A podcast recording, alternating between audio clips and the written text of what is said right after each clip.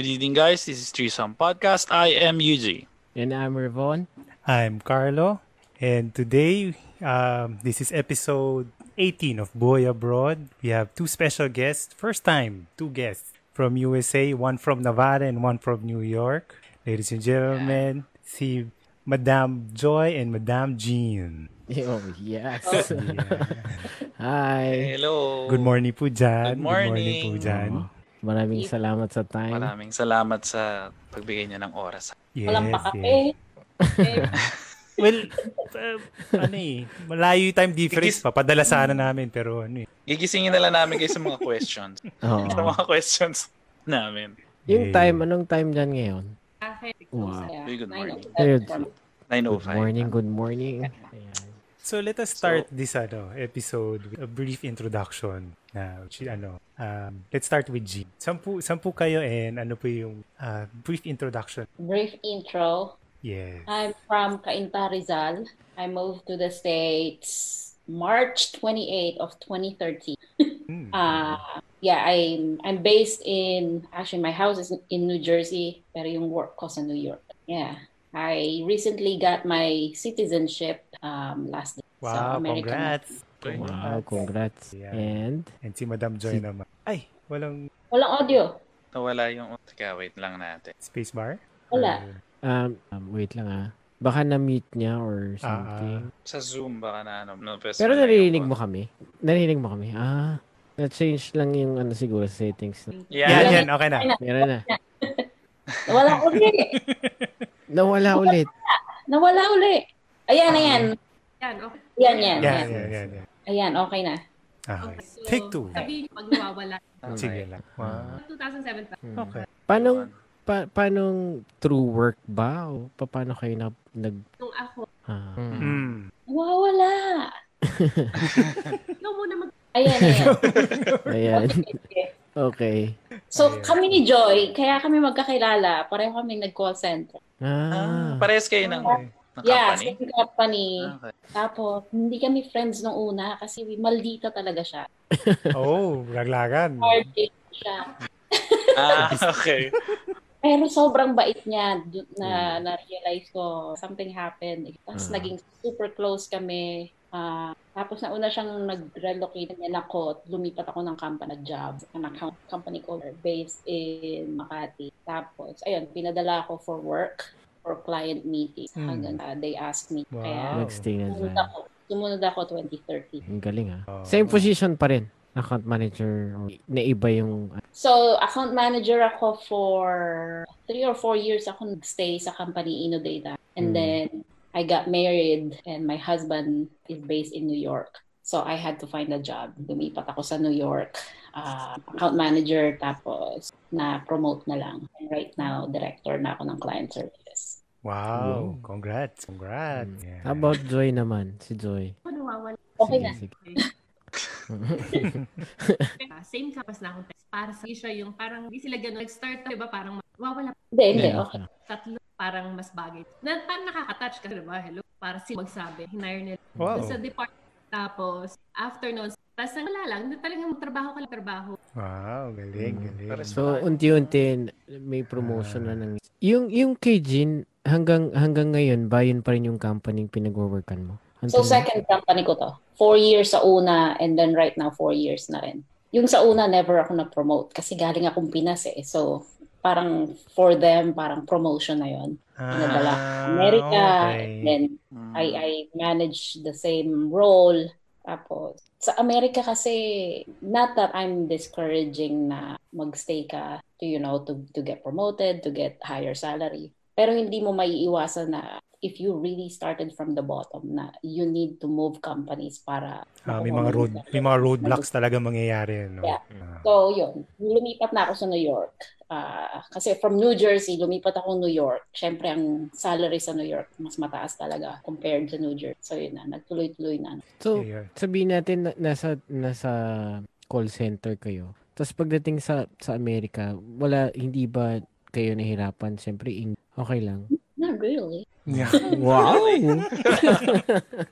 Born and raised. Halimbawa tayo, pag-uusapan na, or, Mm. you know, pagka mag-develop, hirap, wala akong, meron, Mm. pero iba, iba yung kwento. Kaya kong usapan, pero lalo na ako, O, tsaka yung ano dyan, may mga politics-politics pa dyan na Republicans and yung mga ganun-ganun pa sila. Iba pa yung ano, culture niya sa ganyan. Yeah. Oh. Ay, si Almond, nag-ano, na good morning. Yan, Ay, good morning, Almond. Ano yan? Uh, from San Francisco. Hindi, sa LA. Ay, LA LA. LA. Mm. Oh, isang Yes, guest sa last week. Yes, Mm. early bird. Maaga din siya noon, eh, nakaraan. So, nung first, yung pagdating niya sa sa Amerika, kumusta naman yung adjustment? In the first year, kumusta naman yung mahirap Transition. ba? Okay lang, naka-adapt naman ba kayo ng bilis? Oo, sa akin medyo mahirap kasi nung lumipat ako ah, in middle of winter. So nag-adjust ako sa weather at first. Tapos wala akong kotse nung lumipat ako dito. So ang hinanap ko na apartment, as in tatawid lang ako. Kasi Malapit dun sa kampan, tapat mismo nung ano. Yeah, as in tatawid lang ako ng stoplight para makapasok ako. Ah, ginawa ko yun kasi nung lumipat ako wala akong credit score, ang hirap humanap ng kotse. Nagtry akong pumunta sa Toyota. Ah, ah, charge ako super mahal kasi nga wala akong credit score. So for a while, naglalakad lang talaga ako. Luckily, yung apartment na nakuha ko, malapit sa office, super lapit sa isang Filipino karinderya. Para siyang karinderya. So, so medyo okay ako sa food. Hindi ako masyadong nag-adjust sa food. Tapos sobrang lapit ng Target. So may shopping area ako malapit sa dati kong apartment. Sa work naman, I, I kept my role. So wala akong adjustment sa work. If So, sa any, environment lang talaga. yeah, if anything, mas nakatulong kasi hindi na ako night shift. Ang umaga na ako nung lumipat ako. So yung yung environment work environment ko wala akong inadjust. So, Sa yung yung sinasabi mo na na apartment sa New Jersey o sa, Yeah, sa New New? Jersey. New Jersey. wait, yung credit score ba, usually, siyempre para sa mga Pinoys or sa mga ibang tao, paano bang, paano bang inaano yan? How, how, how can you explain to? Usually pag naglo-loan ka or ano ba yan? quality nun. Parang to sweldo mo, utang. So, meron parang check-in. So, Mm. parang doon na, Nagbe-base kung approve ka. Kung pag Oo. maglo-loan ka, mapa- magpagbibigyan ka. Oo, at saka itong taong to, ito, lagi babayad on time. So, okay. Yung ganun. Yung kagandahan kasi accountable ka sa bawat ginagawa. Mm. Saka um, napakadaling basihan ng halimbawa, gusto mong bumili ng bahay, bigay mo lang yung credit score mo, napakadaling, parang yun yung basis point talaga nila na, okay, okay itong taong to, yun yung point of reference. Okay. Kasi naka-attach lahat sa, sa credit score mo. Lahat-lahat ng mga palibot sa buhay. Mula sa phone bill, sa lahat. Kailan pala So, talagang maganda. Oo, dapat sakto ka magbayad. Hmm, Hindi ka na Yeah. delay. Ah, Saka yun, Sa yun, pagkulang, kailangan yung katulad ng sinabi ni yun na ano, yun yun parang challenge sa mga ba- taong bago sa Amerika kasi nagdaan din sa ganun, walang credit score. So, i-build up mo talaga yun. So, nung umpisa mo din, so, nahirapan ka ba? Or sa'yo naman Oo. hindi? Ah, mahirap din. Sa akin, mas mahirap kasi sa Utah ako lumipat. Walang Filipino food. So, tuwang-tuwa ako pagka may nakita kong kanin. Kanin lang yun ah. Pwera pa yung titinda ng mga ulam, patis, gano'n. Tapos kanin, ano lang, pag Chinese restaurant. Ganun. Saka di ba tayo, sanay na sanay tayo, ang McDonald's may rice or alam mo yun. Tuwang-tuwa ako. Pa- Yung parang pagka nalulungkot ka, pupunta kaming Vegas kasi yun lang yung pinakamalapit na kaya kami nag-relocate sa Vegas. Matagal na matagal na namin gustong umalis na dahil snow, ay, ayaw na snow. So mahi, ma, nahirapan ako mag-adjust, nahirapan ako makahanap ng trabaho. Pero talagang naswertihan lang. Hindi ba mas mahal dyan sa Las Vegas compare sa Utah? Oo. Y- Yung, Cost of living. no, Oo. cost of Parang Parehas sa New York, parang ganyan din. Mahal din sa New York. Pag narinig mo yung Las Vegas sa New York, parang wow, di ba? Parang ibang ibang dating eh. Ibang level. Pang Oo. movies. Oo. ano, lagi pa rin namin pinagkikwentuhan yan. Eh. Alam mo yung, kasi nanggaling talaga kami sa ano eh, sa, sa wala. Yung ngayon parang, sige, okay, ganito na lang. Pa- Yan sa Philippines, sa nagaling kayo Starbucks. sa wala. Kwento Sa mo yung. Starbucks. May Starbucks episode sila. sige, sige.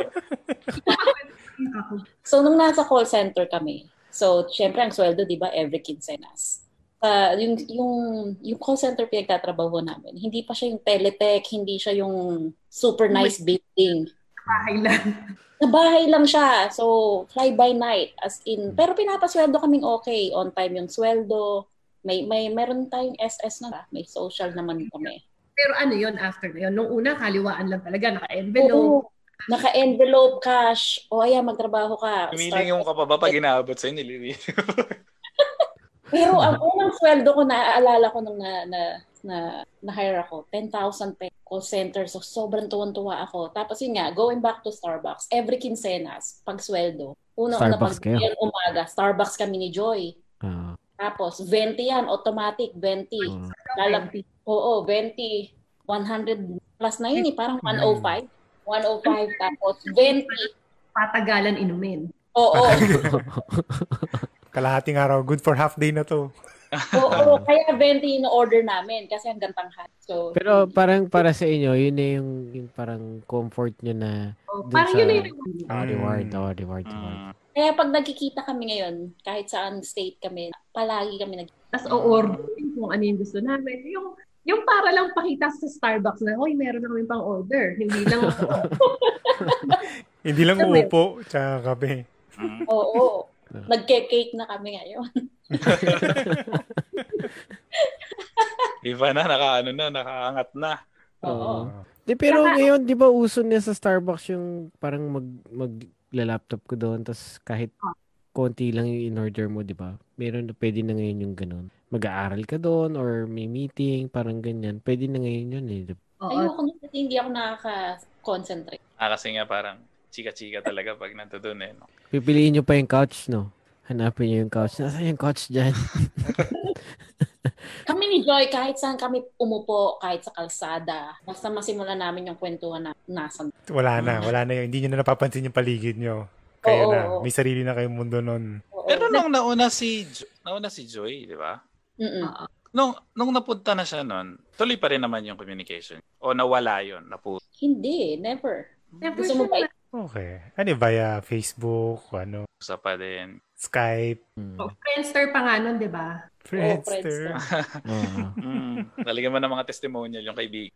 Mas naging close kami nung lumipat na ako dito. Kasi nung nasa Pinas, syempre iba yung, well, night shift. ako. Hindi hindi kami ganun yung palagi nag about buhay. Ano lang yung parang Kumustahan? update sa buhay o update sa buhay. Ah. Kailan siya kinasal. Hmm. Tapos nagbuntis na pala siya. Yung mga yung mga yung mga major Mi- kwento. milestone, milestone. Oo. Hanggang sa, ayun, sumunod na nga na doon na. Tapos doon na, At doon na nagsimula. Mm. Oo, nung lumipat ako ng New Jersey, medyo hindi na putol yung communication namin, pero nabawasan. Kasi panay ako boyfriend no. Galit na galit si Joy.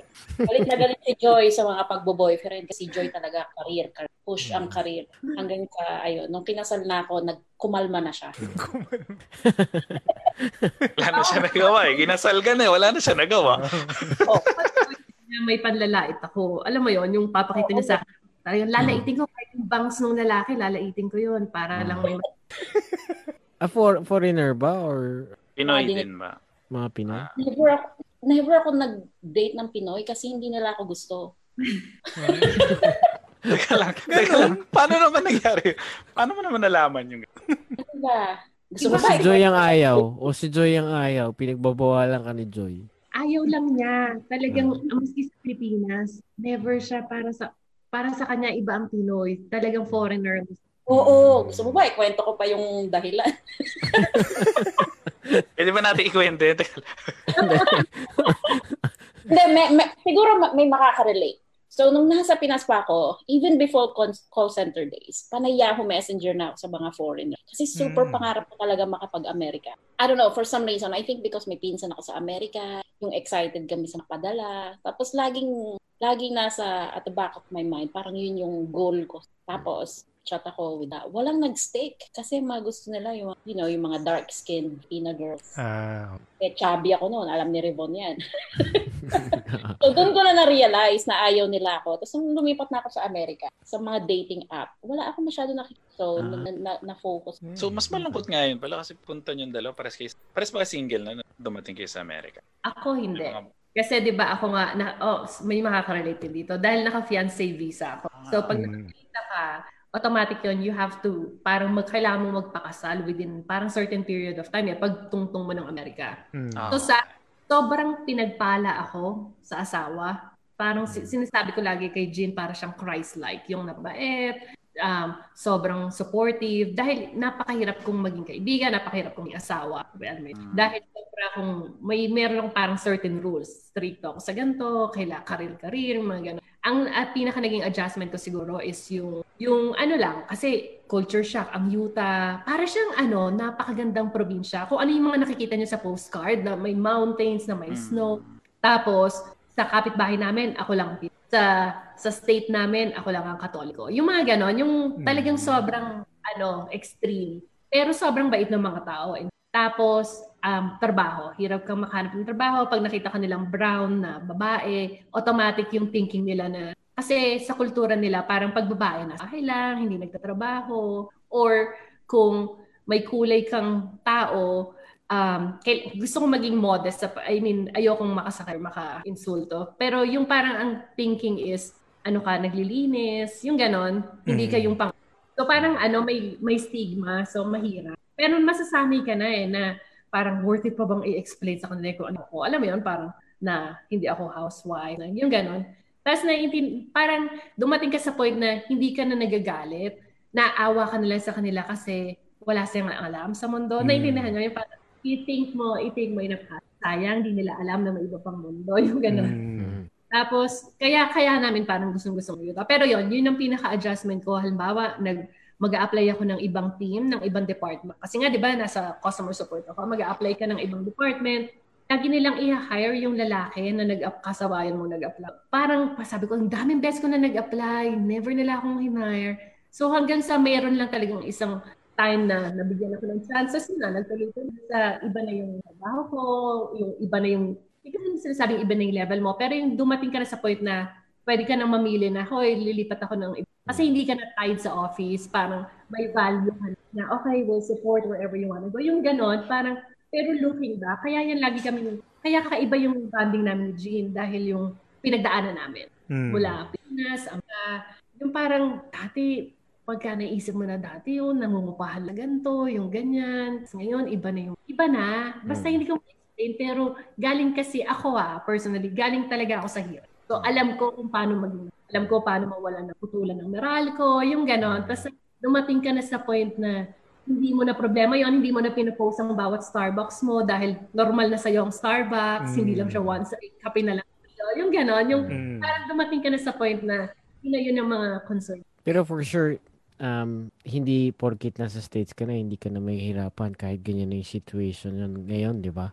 Kahit normal na yung kape ng Starbucks sa inyo. Pero, andun pa rin yung hirap, di ba? Yung mga pinagdaanan nyo from the start Mm. hanggang kung ano yung ma-reach. So, kahit sa Ang country. challenge namin ngayon, eh, sabi namin, super hardworking. So, na, ang hirap mag-disconnect from trabaho. Sabado na, panay kami check ng emails.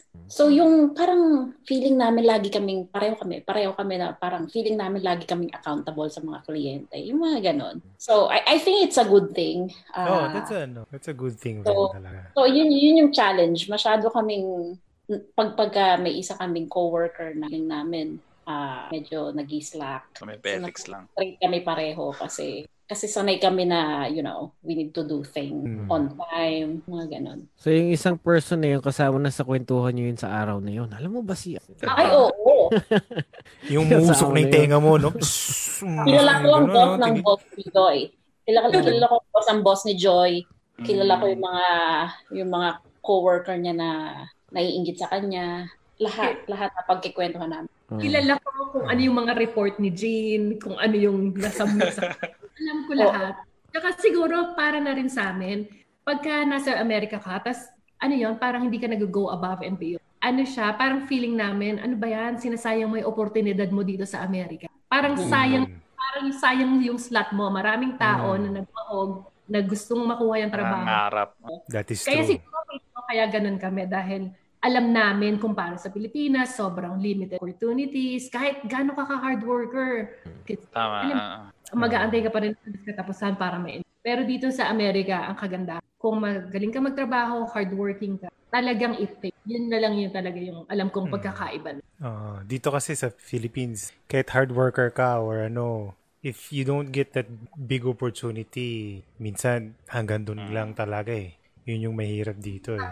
Connection yata, kailangan mo siya. Oo. May backer, may connection. Yun may Dito naman sa Japan, pagka ano naman yung pinakamahirap na trabaho, yun yung pinakamalaki sweldo. So kung talagang masipag ka, lalo na kunyari yung gumagawa kang bahay, yung mga construction, The dirtier, the more ano. Dahil mas malaki talaga kikitain mo. Kaya sabi mo, pagka nagdala ka ng mga Pinoy, mga Pinoy, isabak mo sa ganyan. Normal na ginagawa nila yan, pero kita nila, napakaliit lang. Wala, minsan minu- minimum wage pa sila, di ba? Yun lang yung medyo sad part pagka iisipin mo para sa ano sa Pilipinas. So, UJ, bakit ano? Bakit Japan? Ako, ah sa akin naman, ah yung bali lola ko kasi Japan. So Okay. yung mom ko kasi, una na nagpunta dito. So nag-aaral pa kami. So tatlo kami nag-aaral. Tapos, syempre, ako yung panganay pag-graduate. ah parang automatic na. Sige, pupunta ka na lang sa Japan para tumulong ka. Ganun. Kasi Libon, may dalawa Libon. ka pang kapatid.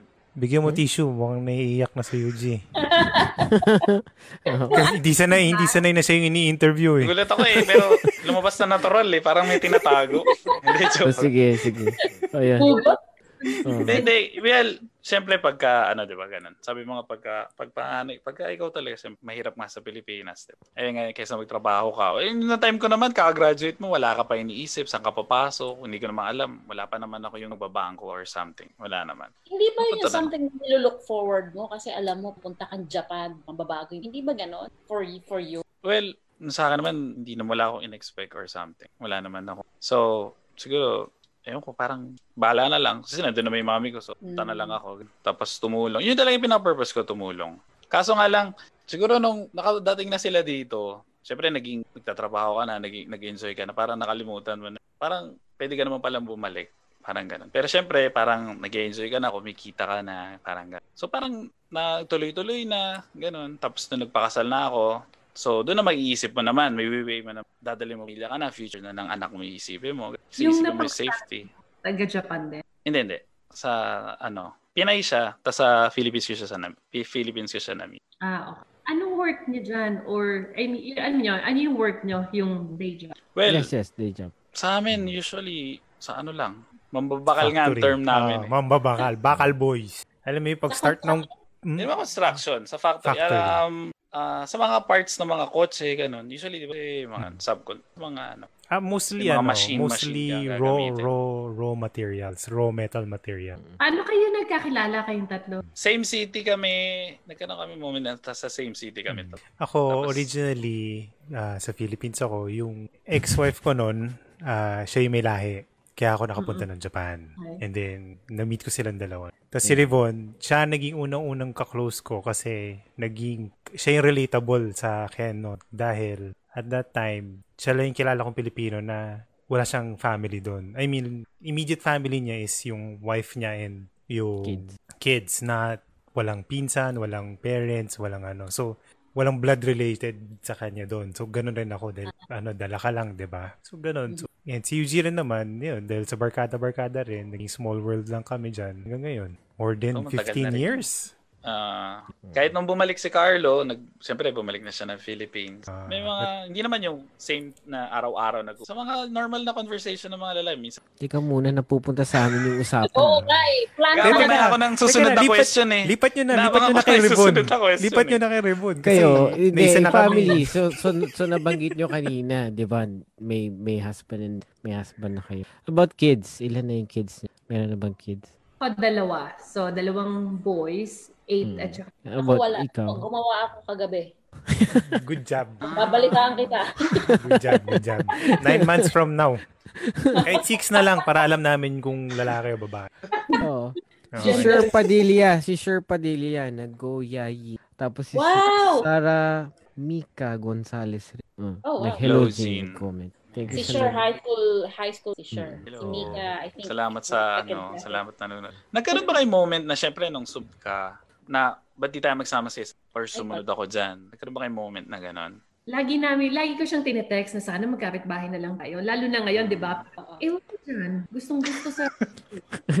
Hindi kasi, ang publishing kasi, either or outs. So, pat ako for, talagang medyo na-tied. Kaya, Talagang mahirapan career ako- move. na. Oo, mahirapan ako lumipat sa state na. Palagi lang Hmm. kaming wishful thinking na sana magkapit. Pero sa, Pero gano'n yung, tuwing kailan kayo nag-meet? Once a year? Siyempre malayo eh. Siyempre sabihin na natin, nagtatamahi, puro kayo work, if meron kayong family. Yung work ko kasi, nagta-travel ako dahil sa mga partners or shows. So, ang mga partners ko, lagi nasa East Coast. Lagi silang nasa New York. So, kahit tulad last year, ilang beses ako nasa New York, parang Quiapo, Tucubaw lang siya. Alam mo yung balik. Paano yung Starbucks nyo? Pinaka nakakatuwa, nung pumunta siya sa business trip sa California, meron din akong business trip, nag-Starbucks ka. So, yun talaga yung defining moment namin. na Nakarating na, this is it. Nakakapag, Mm. nakakapag-business travel kami. Meron ba kayong, nung nasa Philippines kayo, nung nag-Starbucks, meron ba kayong naging isang goal na ito ga kailangan natin, tapos na nagawa niyong dalawa? Ah, Siya- Sabi na, kung nagpapangarap kayo na, siguro pagka ganito, ilang years, sabi natin, pupunta nasa States tayo. Ah. Tapos gagawin natin ito, kailangan mag-Starbucks tayo doon. Nagkaroon ba kayo ng goal? O kahit ibang ano, na nagawa nyo ngayon, nung pinag-uusapan nyo before? Kasi never naman namin na, na na-aspire or pinag-usapan na nasa sa Amerika tayo in 10 years. Never kasi kasi ako Oo. never isip na pupunta ako Amerika. Never akong hindi ko hindi siya ganun. Mababaw lang ang pa- pangarap. Tapos siya gusto lang niyan makapangasawa na Oo. Gusto ko lang talaga makapag-asawa ng foreigner, makapunta ng Amerika. Kahit visitor. Kaya nung Mm. pinadala ko ng States for for meeting, sobrang saya ko na noon. Ah, tapos ayun na lang, nung nagkaroon na ng chance na mag-relocate ako sa US, yun na yung panay na kami dream na kailangan every year mag kailangan pumunta ka dito. So, Pero Jean, ma- mahal mo yung asawa mo ngayon. oo naman. bakit? Bakit Ba't ganun yung tsura mo? Oo naman, grabe ka. Showbiz ka. May pinaghuhugutan ba yung question na yun? Oo nga. Hindi naman. Oo. So, oo. Ano ba? Na-distract ulit ako sa question mo. Sabi sa'yo, hindi namin kailangan ng kape, di ba? ano, kumbaga kasi alam ko yung kila, kinikilatas ko kasi lahat ng dinidate niyan eh. So si yung asawa ni Jean, sinabi ko sinabi ko to kay Jean, pagka nag-divorce kayo ng asawa mo, ikaw ang sisisi. Oh. Dahil ano, alam ko yung asawa niya, yung parang lahat ng reasoning niya, it's based on reasons, not on emotions. So, tsaka alam ko matino, yung matino yung pamilya, yung, yung pinanggalingan. So, alam ko na siya, yung parang this is it talaga para niya. Kaya, may mga times na napapa-thank you Lord ako at napangasal si Jean. Alam mo yun, eh, dahil, dahil ang tagal niyang naghanap ng Mr. Right. Nabibwist ako sa mga kwento niya, talagang lalaitin ko ng sobra, tapos magiging malulungkot siya, tapos basta alam mo yung, alam, eh, iba pa naman akong mag, mag-advise sa kanya, nakala mo nanay. So, so kaya na masaya ako, nakahanap lalaking para sa Oo, So- ganda naman. Nakakayak naman. Papasok ko nga yung tissue dyan. So, ayun ang kwento. Ano mga highlight ng ano natin, paglipat natin. Ano, bumili tayo Pang mga, Yeah, Ano yung na? mga first, yung first, Bumili ano, kayo yung ng- experience yun ng bahay. Bahay. Tsaka yung ano, sasakyan. Kasi di ba dito rin naman kasi, ang sasakyan, normal. Pero Mm. syempre, klase ng sasakyan na binibili mo, doon yung parang na, ah, okay, may iba't ibang level to. Yun yung level. Ah. So, syempre, noong una, di ba, wala nga kaming credit score eh. Ta- basta, maski kaming mag-asawa, pinagkikwentuhan namin, dati ang grocery namin talagang, pag mag-grocery ako, pipiliin ko yung pinakamalaking sibuyas para tatagal siya ng dalawang linggo. Dahil Ano kalaki sibuyas yun? Mary, Costco size. Oo. Yeah. Dahil mal- lahat dito malaki, ewan ko kung bakit. Mm. Tapos, um, pero ngayon, wala na. Yung parang dumating ka na sa point na hindi ka na ganun ka particular sa, sa alam mo yun, sa mga ganung bagay. Mm. Oo, yes. Kahit maliit na sibuyas mo, makakabili ka ng marami. Pero yun, nung bumili siya ng bahay sa New New Sa New Jersey. York? Jersey, New Jersey. Ah. Nag-apartment kami sa New York. Tapos naghanap kami ng, kasi sa New York super mahal. So it's Mm. either mag-co-op kami. Yung co-op yung, I don't know how to read Pero I think hindi mo siya really owner. Hindi, hindi ikaw talaga yung owner ng co-op. You have your own title and lease pero all of you who live in the same building may owner sa property. So super liit ng Ah, building. okay. super late ng space hanggang sa na-convince ko yung asawa ko na tapos lahat ng bahay na tinig diretso yan kay Joy. Si Joy tagapili. Okay ba to? Mm. Kasi si Joy marami ng experience sa mga house hunting. So, Yun nga, ganda nga ng kitchen nila, oh. oo. Okay. Salamat. Kitchen. Baka ano eh. Laki eh. Kitchen pa lang yan. ah. Ha? Kasha ako dyan sa refrigerator nila, eh. oh. Kaya pala. Ang aparador. So, Okay. may mga moments na bef- madalas din ba kayo umuwi or hindi na kayo umuwi? Umuwi kami. Umuwi kami nung ano, November or December. year. Yeah. Year. Si Joy, at tagal niya bago umuwi ng Pinas. How many years? So, umuwi ako, di ba 2007 ako nagpunta dito. Umuwi ako Hmm. ng 2013, pero for work yon pinadala ako ng trabaho doon. Nandun choice ka pa. Oo. Pero at least, di ba, bayad nila. Tapos, tapos noon, 2013. So, yun lang. Ang last kong uwi is last year. So Sinama one time yung- lang. Oo, oo. Isang beses Sinama ko yung- lang. Tapos ano pa? Okay. Oo. Ako, 2013 ako lumipat. Hindi ako makauwi kasi wala pa akong pera. So, humi- hinintay ko mga 3 years bago ako umuwi. Kasi, ano ba ako umuwi? Kinasal ata yung kapatid ko yung una kong uwi. Tapos mula nun, naging goal ko na every year uuwi ako ng Pilipinas. Hanggang sa nahikayat ko si Joy na every year uuwi kami. Mm. So, every year, umuwi na kayo talaga. Well, starting sana, di ba, this last year. year. Ah, Last This year. Oo, oh, kaso Kasi na may ano. COVID, so madedelay. Pero grabe, sarap umuwi ng Pilipinas nung nagpunta kami dyan. Alam mo yun, ito, ito, ito ang nakakatawa. So nagpunta kami dyan, nag, ang dinala ko yung asawa ko, tsaka yung anak ko for the first time. Ang goal ko is pa-exp- pakita sa anak ko ang buhay na pinanggalingan ko na, hey, you need to exp- yan, na appreciate everything, ganyan-ganyan, dahil may ibang tao na hindi pinagpala. Pero iba, iba yung nangyari. Ang nangyari, pag nung uuwi na kami dito, ayaw niya, umiiyak siya. Para ang kasi doon. Oo, sabi niya, masaya daw sa Pilipinas, naiingit siya sa mga pinsan niya na masaya sila at simple lang ang buhay nila. Kumbaga, na-reverse, alam mo yun, na. Nag-backfire. Oo, pero natuwa naman ako dahil, tsaka ganyan kami pagka kumakain kami. Never nagsayang ng pagkain yung anak ko dahil lagi ko sinasabi, there are kids in the Philippines who are hungry, blah, blah, blah. Alam mo yung litanya na gano'n.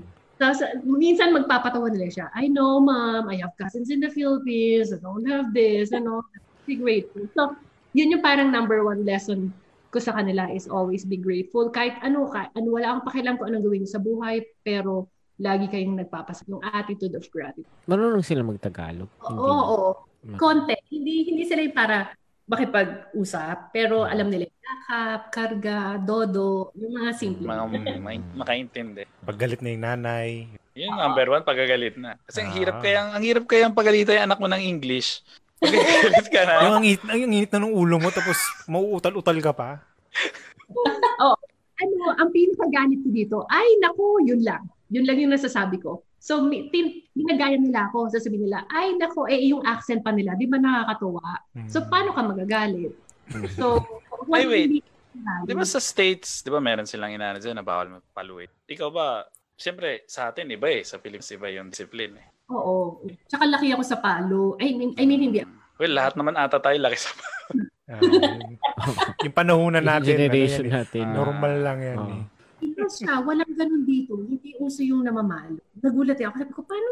Hindi ko matandaan na uso pala yung namamalo sa Pilipinas. Dahil iba dito, iba yung pagalit. Talagang ang pagalit dito is go to the corner or Mm. alam mo yon go on time out. Parang ang galing no na, na ganun lang nadidisplay na. Pero totoo, effective. Hindi mo kailangan sumigaw, hindi mo kailangan pumalo. At saka ang one thing na na-notice dito, tinitreat nila yung bata, hindi uso baby to, tinitreat Mm. nila yung bata as, alam mo yon na hindi mo parang, alis ka dito, usapang matanda to. Hindi ganon, walang ganon. At least sa amin na, kaya yung anak namin, talagang kami-kaming nag-uusap, kami-kaming hand decision sa bahay, nung lilipat kami, may opinion yung anak na. Kasali siya sa mga kuro-kuro namin. Oh, kasi nung age natin, nung bata tayo, dadaan ka lang ng sala habang nag-uusap sila. Shh, wag ka dito, wag ka dito.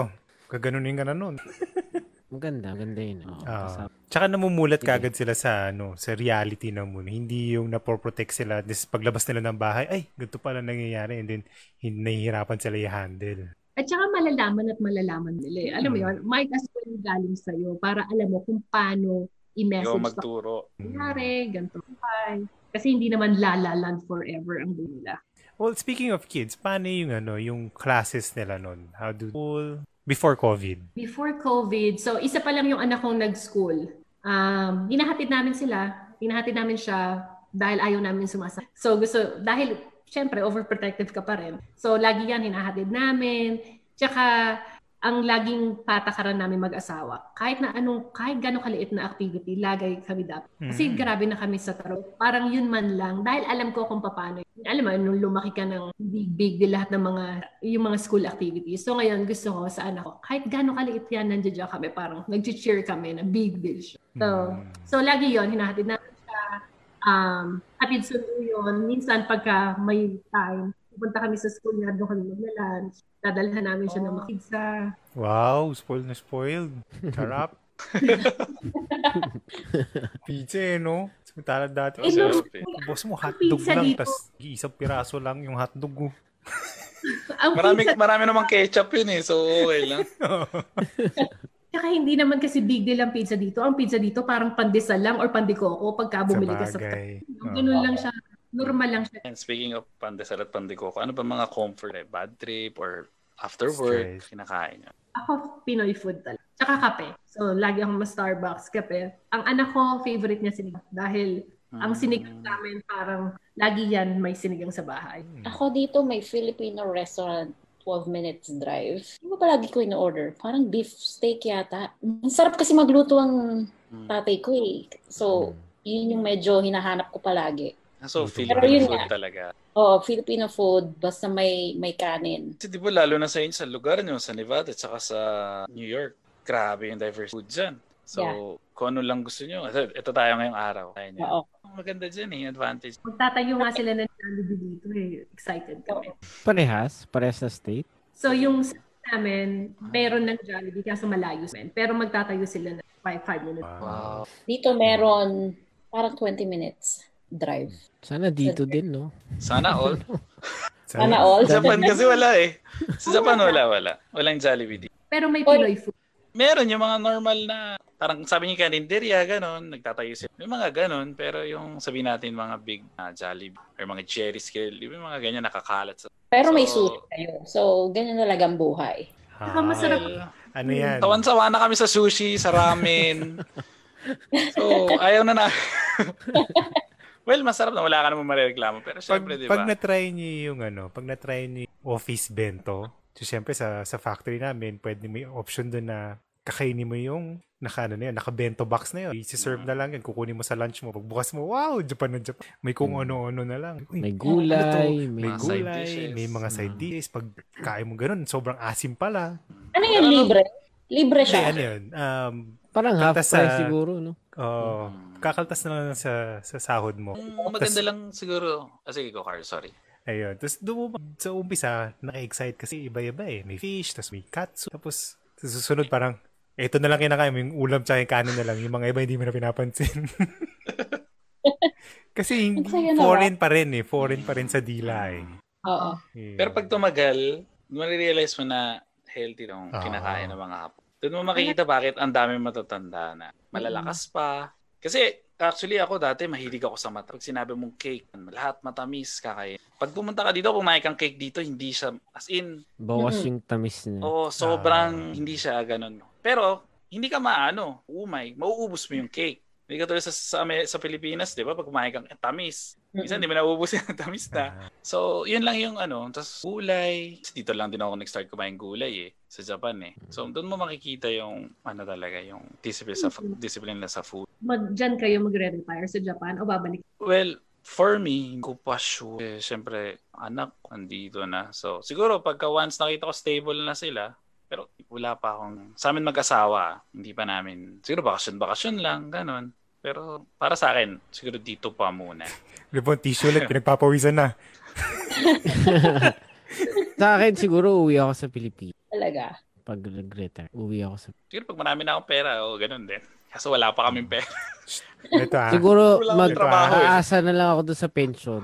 Di ba may ah. pension tayong binabayaran? Siguro Ah. pag ganun, pwede nang gamitin sa Pilipinas yun. Hindi kasi ang Talaga? ang maganda lang din kasi dito, syempre yung yung pagka ano ka na, madalas ka na magkasakit, 'di ba? Ay, Usually nga yan eh. pala, no? Pag matanda ka na, madalas ka na magkasakit, yung insurance kasi as in mura lang yung pa-check up talaga. Dali, napaisip ako, matatanda. balik, babawiin ko. Dali mo. Kasi pag nagpa-check up ka, kunyari sabihin na natin $10 ka example, yung binabayad ko. May ano na yun, insurance na yun ha. $10. Hati na yung 70% off. Yung katabi ko, ano lang, $2 yung binab... Matanda na yun ha, ano, senior. So isipin mo, maganda pa rin yung Benefits. benefits talaga nung And hindi mo makikita kailangan mo, maging ano. mo, hindi ka tulad sa Pilipinas, hindi mo ata pipilahan mo pa para makuha mo yung Oh, hindi pension mo kailangan mo, maging hapon, mo. hapon para makuha mo rin yung Mm. benefit. Sabi nyo nga, di ba, magtrabaho lang. Mga Pinoy, magtrabaho lang abroad. Trabaho ka lang ng trabaho. Tapos, eh kayo, may mga plans ba kayo? Bumalik? Lalo na nakabili na kayo ng mga bahay. Kanya retirement Parang na. settle down sa Pinas. Retirement, yung mga, siyempre, ano, wala. think. Sa akin, I don't think option siya sa amin. Asawa ko dito lumaki. Yung Mm. family niya dito. And ako, for me personally, mas may maitutulong ako sa family ko sa Philippines pag nandito ako. So, Mm. gano'n na lang. Ang plano is, um, ang, ang, ang talagang goal ko, madala ko yung pamilya ko dito. Kahit tourist lang, yung maranasan nila yung lifestyle ko sa Amerika, kung ano yung mga kinakain ko, gusto ko makasama ko. Pero for retirement, hindi, hindi siya ako. Enjoy ang tanongin mo tungkol sa, sa sa Pilipinas. Yeah. Pili, ano naman, lahat naman, di ba, gusto ma-experience. Siyempre, madalamin dito. Yung mama ko, nakuha ko na. Um, sa college sa LA siya naka-base. Citi- citizen na din siya. So sa akin, ano yun, malaking milestone, achievement. Um, gusto ko yung mga kapatid ko makapag-tourist. Lalo na Vegas, excited na excited sila. Yung mga nakikita nilang boys to men lang sa Google, nandito. Um, pero ang plano namin is bumili ng bahay sa Pilipinas, pero hindi para mag-settle. Kasi katulad ng sinabi niyo, benefits. Siyempre, pag matanda ka na, kailangan mong yung access, eh, grabe ang traffic sa Pilipinas. Mamatay ka na sa traffic bago ka pa mapunta ng ospital. So, feeling ko yung ganun lang. Yung parang may bahay ka doon, tapos nagbabali ka kayo. Ganun. At saka hindi ka yata pwedeng makakuha ng pensyon kung sa Pilipinas ka naka. Ko Residence. Ako magre-resident. kailangan pa rin nagbumabalik ng... Hindi ko sure yun ah. Pero pero hindi siya yung para doon kami magsettle. Lalo na yung asawa ko. Siyempre, dito siya. Mm. Mahirap pa naman sa inyo, ang layo. Ilang hours yung biyahe, di ba? Dito kasi sa amin, syempre, 4 hours lang yung biyahe. Oo. Lagi kayo umuwi Pilipinas? Well, hindi rin. Hindi rin? Hindi din. Or siguro, nung, syempre, na single pa, or yung pag may mga, syempre, dito nakalint kasi yung asawa ko at sa mga anak ko, parang more on vacation lang siguro, or parang mga certain reunions, or may ikakas. Usually, ganun na lang yung Kung ako yan, lagi ako naka-piece of air. Well, well, lagi mo na lang makikita, pero syempre parang, paano Well, ako ano nung nung nasa Japan ako no, nag six years ako. Dalawang beses lang ako umuwi. Um, nung Mm. pangalawa, mas mas for para sa akin mas mas gugustuhin kong bihira ka umuwi kasi mas bumibigat yung Hmm. Paano Unlike- mas bumibigat? kasi kasi from from- so my experience, wala akong family, wala akong immediate family. And then so I Mm. was I was ano na, I was separated na noon. Ay may nag-hi, Sir Bonnie Martin. Hello Dali, Joy and nagkukwento Gino. ka, ituloy mo. Nagkukwento Bibigyan ka eh. ng tissue dyan eh. tuloy mo. Umiikot na sa atin yung tissue, ah. Oo, kaya nga. eh. so anyway, nung mag-isa na ako noon dun sa Japan, syempre focus na sa work.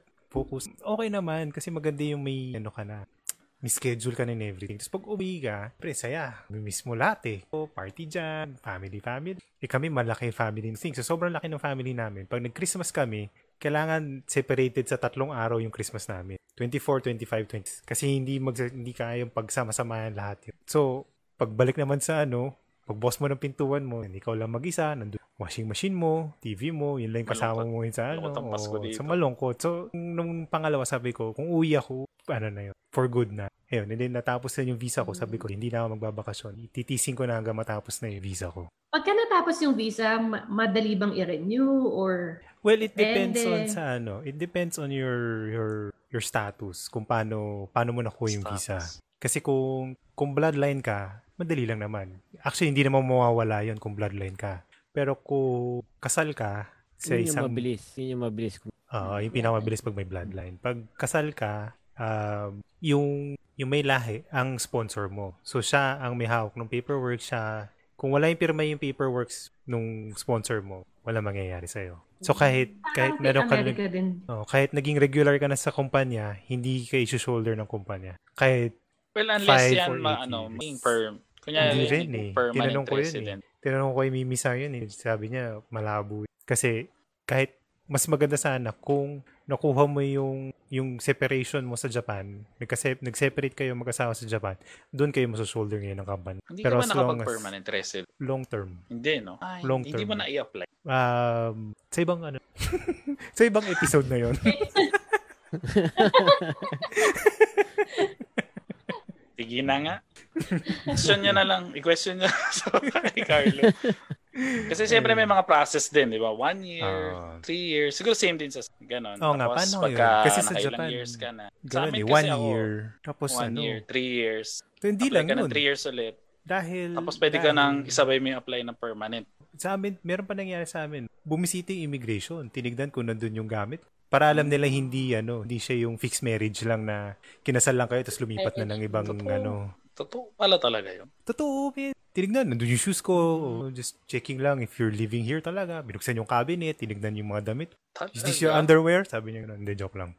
Hindi. Diyan sa States, ganun rin ba? Sobrang strict ba yung ano? Depende per state. Dahil, um, di ba ako nga fiancé visa? Narinig niyo ako? Oo. Yes, yes, yes. Um, dahil may mga state na alam nila madaming PNP. So doon, Hmm. strict yung interview. Mm. And ang kagandahan sa akin sa Utah, wala naman kasing gustong pumunta ng Utah. dahil yung weather, ganun. So sa akin, madali, sobrang, o talagang pinagpala lang ako na yung lahat ng process ko talagang on time, walang nangyaring aberya. So, so I feeling ko case to case ba siya. Naka-feeling ko rin. So, Oo. sa, sa akin, wala rin, hindi nga ako gumamit ng lawyer. Lahat ako lang nag-fill out, lahat paperwork. So, walang nag... So, ano talaga nila yun? no? Habol talaga nila yung contribution mo to the country. Bago bago naging citizen, um ilang ilang years. Tama ba? O yung mga, parang Yeah. mga requirements nila, how, ano Oo. yung ano? Kailangan mag-stay ka ng a period of Steps time, to, di ba? ano. Sa-. Four years kapag ka married ka sa citizen, Yeah.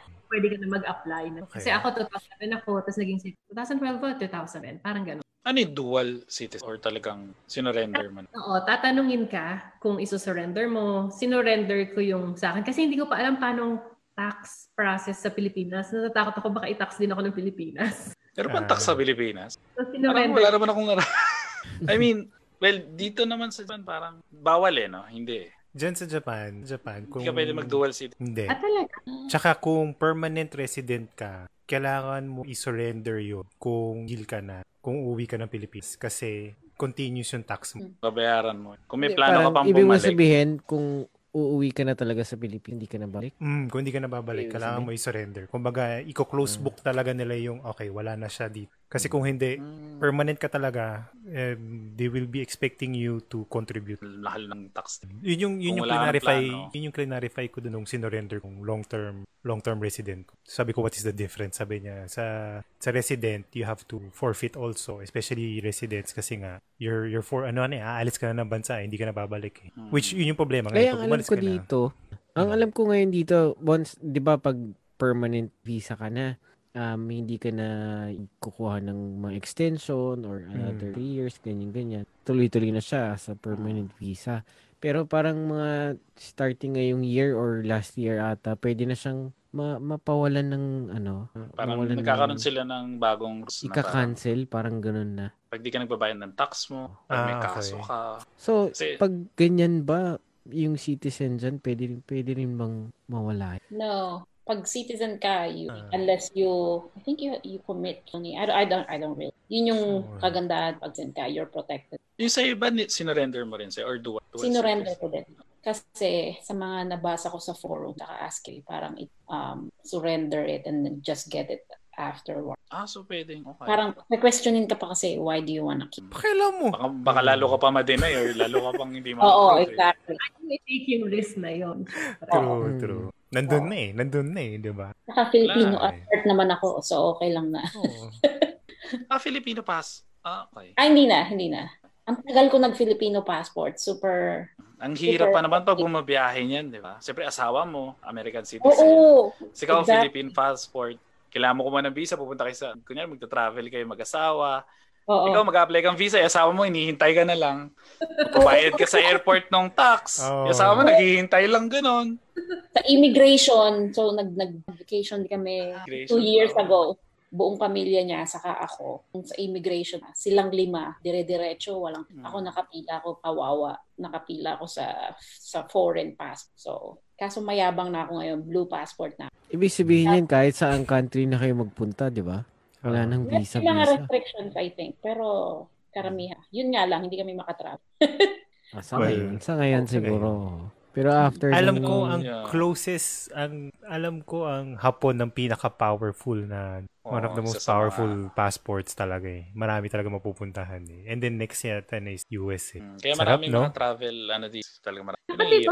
Parang mas mahirap kumuha ng visa sa Japan from Philippines compared to from Philippines. Parang feeling ko mas mahirap sa Japan. Ah, Madami Hindi, silang before mahirap kasi wala pa yung mga agencies, yung mga accredited agencies. Ngayon meron na, madali na lang, pupunta ka na lang doon. Kung okay naman yung papers mo, kompleto lahat ng requirements, madali lang ma-approve. Before nung sa akin, three ano pa lang, tulila ka ng ang dami yun, hundreds kayo sa ano, sa immigration. Di ba parang ang hirap. Ano na yun ha, may dugo na akong ano. So, la- talagang lahat kayo magsa-start kayo. Ay, Pila di kayo ba- mga... dyan na nag-aaral sa Japan. Hmm.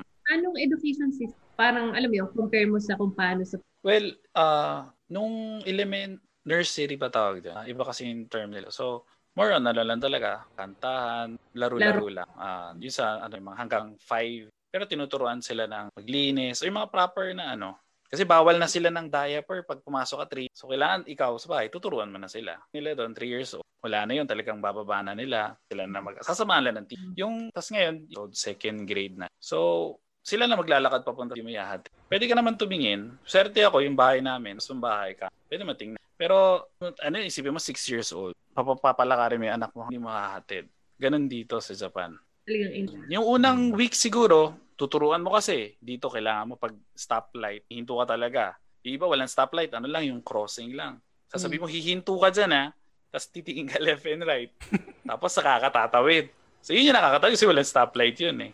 So yun yung mga Siyempre ikaw as ano, Filipino, hindi ka naman lumaki ng ganun. So bata ko, naka-school bus ka hanggang pero maganda naman yung training nila sa school kasi sila naglilinis, janitor sila naglilinis, tapos tinatawag sila pag lunch. Nakatoka yun, ikaw magsaserve doon sa kaklase. Kailangan mo mag-apron, kailangan mo mag-mask. So talagang tinuturuan sila ng mga basic skills. Hanggang ngayon, nasa school sila in person sa COVID Na, or ano, Mm. impact or hindi? dito hindi nag, nag-stop siya for a while, di ba, Von? Ilang, isang buwan mahigit nag-stop. Tapos Na binum- dahil na. vacation, di ba? May vacation. Hindi, hindi. I mean, nung unang ano ng COVID, di ba, ini-stop yung school eh. Mga one month siguro. Oh, no? one month. Tapos, nung bumalik, yun, kailangan naka-mask. Lahat sila. Tapos pagkakain ka, tatanggalin mo yung mask. Kakain ka lang daw, bilisan mo kumain. Tapos, ulit yung mask. Yun yung sinabi ng teacher sa akin. Yun yung turo ko sa ano. Ngayon, okay na. I mean, okay na yung mga stores, normal hours na, mga malls. Okay na sa Japan. Wala nang, hindi na masyadong ano yung Sa, sa school, yung mga bata, siguro hanggang 12 o'clock lang sila. Mga 2 hours or 3 hours lang papasok sa school. Magsasabit ng assignment, tapos re-receive ng assignments. Puro ganun lang, every day. Sa, tapos sa mga sa mga establishments, malls, parehas pa rin, normal pa rin. Wala 10 nagbago. p.m., may 9 p.m. Kasi Ganun hindi talaga sila nag-close. Wala yung katulad sa Pilipinas, sarado lahat. Or kailangan ganito. Dito sa Japan, hindi. Kasi nga, sanay na sila mag-mask. Lahat. Tapos nakamask. lahat nakamask dito. eh. Lahat So parang, nakamask. sabihin mo na sinabi lang na nagkaroon ng virus, nadagdagan pa yung mga nagmask. So parang, hindi na siya yung gano'n na parang nakakailang mong buotin. So, yun nakatulong siguro yun. Tsaka syempre, di ba, sa ibang bansa, sa States, syempre, magbebeso ka or handshake pagka greetings. Dito kasi magbabaw or mag-hi ka Mm. lang. So wala talagang physical contact. So Mm. isa siguro yon na nakaiwas din. Tapos yung sa school ata, Von, kasi kaya 2 hours kasi bakasyon. August, di ba? Summer summer vacation pa talaga. Ano Kasi ba parang binawi ata nila yung one month before. Sabi, di ba Ah. tuloy-tuloy lang yun. Hindi, Pero pero, September ata eh. hanggang alas dos na eh. Pero sana next 2 week. hours lang o 3 hours lang muna talaga. Kasi mainit nga eh. Isipin mo nakamas, tapos maglalakad sila. Sa Init. inyo, online, online ngayon yung mga estudyante dyan? So, iba-iba, iba-iba per state. Halimbawa sa state namin sa Nevada, um, for the first 90 days, online, tapos i-re-evaluate after. So, kami online. Pero for sure, may ibang county, yung parang ibang lugar, yung ibang district ng school. For sure, yung iba, um, physical or parang may option. Kung gusto mong mag-online or kung gusto kids mo. Kasi alam ko sa Utah, ganun eh, hinati nila. Parang binigyan ng options yung parents na gusto mo ba online yung anak mo o gusto mo nasa school? Para nahahati, para hindi crowded yung classroom. Ah, dito, So- lahat online. Sa work Online. nyo, dyan sa, sa New York, Mm. pa- paano naman dahil may pandemic? Pa- Paano yung Oh, work? busiest city yun. At saka yung So kami, maaga kaming na work from home din nagkaroon ng case sa building na. So, I think Ah. March, I think mid-March. Oh, March 10. Yeah, to be, March 10 doon na ako pagpunta sa office. And then, the rest Re- of required the kayo company- i-swab noon lahat? Required kayo Hindi. i-swab? Ay, Hindi. Na, Hindi na lang naka- kayo pinapasok.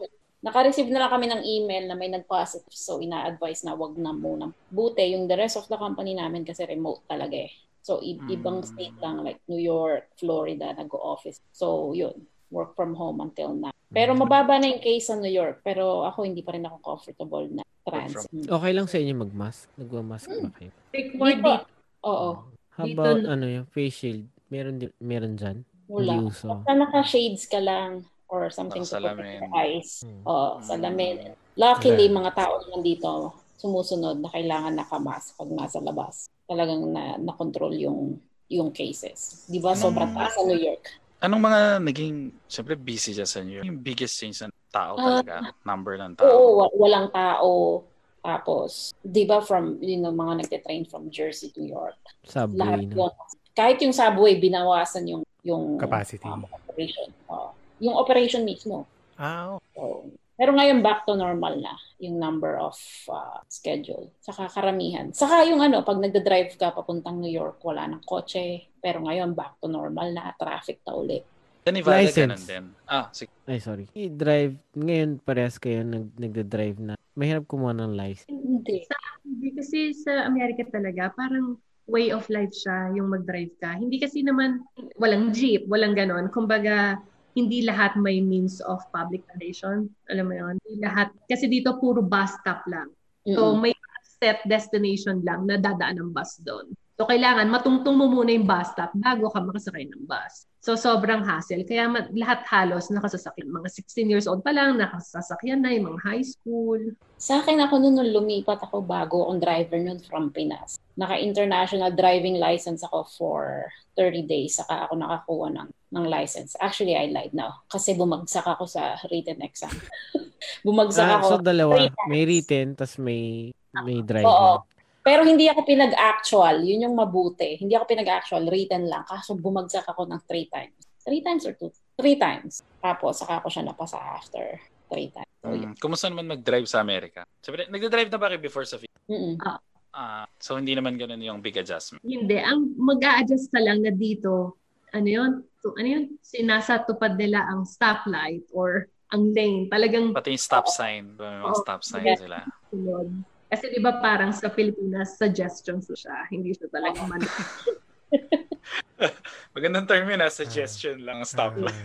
Correct. Suggest ko lang tumigil ka, pero nasa iyo yun kung gusto mo pa rin tumuloy. Oo. Mm. Palakasan ng loob kung gusto mong gumitgit. Oo. Actually, dati, pagka nagda-drive ka mo, di ba titingnan mo, tapos red, ah, walang dumadaan, sige, go-go ka. Well, ngayon din ngayon. Dati, di ba? nung, ah, pero ngayon wala Ngayon, na, kahit ah, go, ngayon. kahit green tsaka red yan, hindi ka maaat kasi traffic eh. Oo.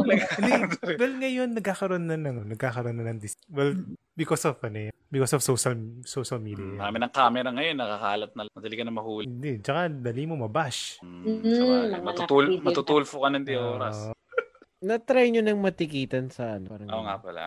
Ako, hindi ako, yung asawa ko. Ano nga lang eh, two weeks ago, speeding. Oo. Parehas Sa camera? process. Or yung nahuli ka talaga. Nasa loob kami ng ano, pareho, nag-drive kami, kami as a family, mahilig kasi yung mag-drive. Tapos, alam mo na eh, alam mo kagad kasi may, may ano, police na sa likod mo, nag-blink yung ilaw, alam mo na, okay, it's us. Kasi, alam mo yung parang, bakit bigla, si, bigla niyang sinindihan yung ilaw niya. Kasi ano sila, lagi silang nakatambay kung saan saan na hindi mo makikita. Tapos bigla Eh, ba- na lang lalabas ng... Oo. Eh, bago pa din kami dito sa Vegas. So, hindi pa namin alam yung, yung speed limit ng mga roads. Tapos yun, sabi, ah, parang, ano, kagad yun, um, license and registration, ganun kagad yun. Tapos, sa tanong niya, did you, do you know why I pulled you over? Yung mga ganun. So, May sinabi points lang na, din. Minus points. Tapos may babayaran ka. Ganun din ba? Iba, i- depende. Depende sa violation. Yung sa amin, parang ginawa lang warning kasi hindi naman mas, parang going over 10, parang ganun. Pero binabaan lang ng 5, tapos mag-ano ka lang. Punta ka online, tapos parang traffic class, parang ganun. So, hindi siya, hindi sa Amerika, depende sa violation. Naapektuhan yung insurance. Yung yung Mm. insurance. Halimbawa, halimbawa may bago, nagsasakyan ako. Tapos ano pa lang ako, 22 years old. Considered ka as parang high risk. So any Mm. time na yung drivers is below 25 years old, mas mataas yung insurance. After 25, umu-okay na insurance. Yung mura na. Violate ka ng law or something, yun, tataas insurance mo. Halimbawa, may nabangga. So, depende sa violations, maapektuhan yung monthly mo. So, talagang ano, ginagawa nilang accountable lahat kasi bawat kembot mo may con. Ganun rin sa, Ako, ganun rin sa ako, Japan eh. Ano, Speeding? Hindi. Na-speeding ako once. Um, nasa New Jersey pa ako noon, punta ako ng nahabol. So, 10 lang din yung speeding. Tapos, sabi, why are you speeding on this road? Sabi ko, I just really need to get to the gym. So, nakita niya may gym bag ako. So, pinatawad ako. Ang ginawa na lang na violation, distra- distraction of view kasi may rosary ako Oh. sa kotse. Kaharap, sabi niya, it's, it shines so much. So, I'll give you a ticket for that. So, hindi niya na ako inisling. Pero after nun, wala. Yun na, sobrang after nun, palagi na akong care. So, Akala ko sabi professional, sa- professional akala talaga ko yung mga, ano, no? Yung mga cops dyan, no? Oo. I mean, I, I'm hearing, I mean, you see yung mainstream media na parang they're portraying na parang ganyan, ganyan, ganyan mga cops and stuff. Pero, Ay, meron pa always- pala. May isa pa palang instance, hindi pala once. Hmm. Yung pangalawa, yung pangalawa, nasa Manhattan ako. So, nagda-drive ako. May pimple ako dito. So, kinutkot ko siya. So, siguro, from their view, akala nag-cellphone ako. So, inilawan ako. Sabi, why are you using your phone? Using Tapos, naisip ko, ah, kasi kinutkot ko yung akala nag... So, nilaban ko yung ticket kasi hindi naman ako guilty. So, Hmm. talagang humi... Nagpunta sa court. Oo, nagpunta akong court. Tapos, Oh. dinala ko yung statement ko ng AT&T, yung phone bill ko. Tapos, Pinakita mo yung pimple mo. Hindi. hindi. Hindi ko na in-explain. Sabi ko, this is my proof. Sabi ko, I wasn't on my phone. I think. Ah, yung time ng call. Ah, Parang Yung time ng time ng call, call wala. time Wala ng tayo ng ticket. Oo, wala. In- tiningnan niya, wala naman yung... Eh, yung fine, yung fine. Meron Oh. bang fine? O doon lang sa may insurance lang? Tataas lang yung insurance mo. Pero yung mismong fine para doon sa... May may mga ganun din. May mga instance din na kailangan mo magbayad ng fine. Depende talaga sa Ah, depende pa rin. Kung warning lang, wala naman. pag-warning, mag-take ka lang ng as. May mga fine na halimbawa, toll fee, yung hindi ka nagbayad, or kasi may mga ganun, di ba? Yung parang automatic yung toll Mm. na naka, ano sa post. Tapos hindi nila nakita ng toll or yun, magbayad ka ng fine. Or ticket. Yung halimbawa, umover ka dun sa parking, so fine. Ako yung fine ko sa Rosary, yung second time. May mga, yung license, may mga color, color code. Sabi niya nga kanina, pag bata ka or beginner ka kasi level up ka, magiging blue. Tapos pag wala kang bangga, old ka. Tapos ang ano naman, no, naapektuhan din yung insurance. Bababa yun pagka magandang license. Ganun din ba, ganun din ba sa inyo? Siya, Hindi siya color ko. Kasi magastos issuance. So, di, Ah. saka sobrang hassle dito. So, talagang ang goal mo dapat hindi hindi ma-revoke or pumunta ka lang pagka expired na. Na, na-try kong matikitan sa yung sa street. Sa street lang siya coin parking. Maglalaglag ka ng mga 300 yen. Tapos pwede kang mag, mag, magstay doon for an hour. Eh lumagpas ako. Tapos may nakadikit doon sa windshield. Ano kaya to eh? First time ko yon Tapos pagtingin ko, di ko talaga alam. Tapos may mga kanjing nakasulat. Hindi ko naman nababasa. Ngayon, merong tindahan doon sa tapat lang ng sasakyan. Tinanong ko, sabi ko, ano ba to? Tapos ah, parang nahuli ka, kailangan mong bayad ng, na, kailangan mong bayaran yan. Sabi ko, nasa magkano ba to?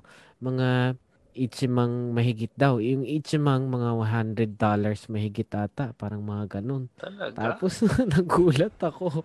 Tapos yun na. Tapos may dumating na lang na na, na parang letter na kailangan mong bayaran to sa convenience. Parang ganun. Pero wala namang bawas ng mga points sa license. wala, walang point system ang license. Ikaw yung lang talagang for yun yun. Pero, ah, dito kasi may points kasi. Ay, eh, dito natupad na yung ano, natupad na rin yung point system dito. Magkakaroon na. Talaga? Ah. So, the more violations or the heavier the violations, the more points it will cost. So, madideduct yung, let's say, pagkuha mo lisensya, meron kang 10 points. So, pag, let's say, pumasok ka sa one way, 3 points kagad na mababawasan, 7 points na lang. Tapos, meron ko ng speedy, minus 2 points ulit. Pag may 5 points ka na, natitira mo, it's either you have to take a test again, or practical. So, i-cherish yung Ano every yan time. sa lahat? Kahit public kahit public transportation Ah, That, drivers? hindi ko pa hindi ko pa nakikita yun. Ano. lang. Pero pero oh, alam ko oh, kasi alam ko po pro protesta na yung mga ni sa ganong klaseng system. Oo nga. Lahat naman kasi at, at their sa rate walang mahulat sila Correct. mawawalan lisensya. Oo, exactly. Ang galing. Sana gawin nila ano, parang credit score din sa Pilipinas Ah. para madaling makakuha. Kailan mo yung makapag-loan yung mga tao. True. Okay. Well, ngayon mahirap yan kasi marami naman ng trabaho. Sobrang ano, magulo yung rocky talaga yung ano, economy. Uso pa ba ang call center sa Pinas? Yes, sobra. Meron pang mga may mga home, may mga home base na rin. Uh, work from home. Some of them are even ano, are even uh, giving laptops to ano their employees para makapag ano sa Yung ano, meron pa rin ngayon call center dahil sa COVID, pumapasok pa din sa mga Makati. I ano, think yung mga I think meron pero parang 50% ng capacity ng floor. So kung 100 yung seats mo, 50 lang pwedeng pumasok. Parang ganun yung rule of thumb nila and then se- separated. Diyan naman Oo. sa ano, mabalik naman. Ano ba mga destinations na parang kita nyo dyan na, ah, iba talaga. Well, first time yun nakita sa New York or just sa Nevada or sa Utah. Ano ba yung talagang magandang sites? Tourist spots. Yan. Ako, nung pumunta ako first time, California. So, I was visiting the Apple building. So, yun lang. Yung talagang makita mo na ang laki ng roads, six lanes. Sobrang, sobrang life-changing na yun. Na I made it in life. Ay, nakita ko ata yung post mo. May post ka ata rin. Oo. So, yun, yun, yun. Yung, yung ang, ang talagang goal ko noon, makakita lang ako ng sampung puting tao. At one place, I already made it to America. so, so yun. Tapos, ay, wala, wala naman ako masyadong naging yung specific place kasi sa akin noon yung lang magkaroon sa ako. New York, ang dami niyan. Ang dami mga Empire State Building, Statue Ah, of yeah, yeah. Liberty. Tapos sa New York na, ang talagang tinamaan ako na I made it in America, yung Brooklyn Bridge. So, so mula noon tuwing dumadaan ako ng mga bridges, lagi ko, so yun, yung mga, yung mga bridges talaga, for some reason, it connects something. Joy. Sa Utah kasi, talagang pang outdoors. So, siya yung mga pang Olympics dahil mga mountains, talagang pang outdoors. Um, eh, hindi naman ako outdoorsy. Um, sa Vegas, Vegas ano siya, yung mga napapanood sa Ocean's 13. Yung Ganun mga, talaga. Ganun talaga. Ha, iba talaga. Iba ang Vegas. Pero sobrang, sa akin ah, parang I feel more at home dito kahit na bago. Saka iba, iba yung, iba yung nadala niya sa akin. Kasi para siyang bottleneck ng iba't ibang tao sa iba't ibang lahi na nagpupunta dito for tour. So, parang lahat kayo, iba-iba, lahat kayo, iba-iba yung experience na nagsama-sama dito. So, may community. Unlike sa ibang lugar, lahat sila locals. So, parang walang click. May click sila na ang hirap makapasok. Dito, lahat kayo expats, lahat kayo galing sa ibang state. Kasi, eh, minsan iniisip nila ang Vegas, gambling, alam mo yun, alcohol, pero meron din namang, may parts ng Vegas na yung normal family life. So pag nagdadrive kami sa strip, makikita mo yung Bellagio, yung mga fountain, yung mga huge hotels, Trump Towers. So, yun, yun yung parang sa akin. Yun, mag, mas, yung parang masarap yung feel. Na-drive ko lang to pang araw. Alam mo yun, dahil ito lang ang playground ng mga anak ko. Yung ganon. So, masarap na hindi siya big deal na ah, Vegas. Hindi, hindi siya big deal. So, yun lang. Yung masarap yung, siya yung parang day-to-day. Nung, nung first, siguro, from, from Utah to Vegas, tas parang ganun siguro. Wow, parang ganun. Oo, dahil nung taga-Utah kami, pupunta kami dito pagka long weekend, pag bakasyon.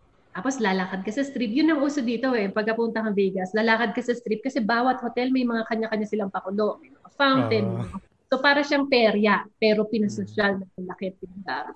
So, lagi mo lagi namin inisip, "Ah, ano kaya pakiramdam? Siyempre, hindi ko. Ano kaya pakiramdam na dito tumira? Ang daming restaurant. Lahat yung mga napapanood nyo sa Cake Boss, yung mga, alam mo yun, 24 Iron hours talaga sila? As in, yung mga restaurant. 24 hours talaga. Usually, nagsasara yung mga restaurants mga sa strip pa, mga 2 in the Mm. morning, 1 or midnight. So, pero yung lahat ng mga nakikita nyo sa mga Iron Chef, yung mga chef na Ah. talagang nasa TV. Nandito sila, may mga restaurant. Tapos may mga shows. Yun yung maganda. May Boys to Men show. Yun. Nag- Although Penn hindi pa namin Teller. Kung Penn and Teller. Jabawakis. Sabi okay. Ah, Eh, Daming, daming mga Filipino na performers ata dyan. Dati, Martin Rivera. si Lani yata um, nagpe-perform dito dati. Hindi ko na. sabi mo kanina, hindi ka outdoor. Pagka, siyempre, weekend or wala kang trabaho, ano, ano mga ginagawa? So, yung, Pastime or hobby? yung asawa ko tsaka yung anak ko, golf talagang grab sila. Nag, may golf class yung anak ko everyday. So, nag-golf sila, sumasali sila sa tournament. Ako, tsaka yung 3 years old, lagi lang kami nasa bahay. Pero, nung nasa Utah, grabe ako mag-Netflix. Sabihin mo sa akin title, ikikwento ko sa yung summary story.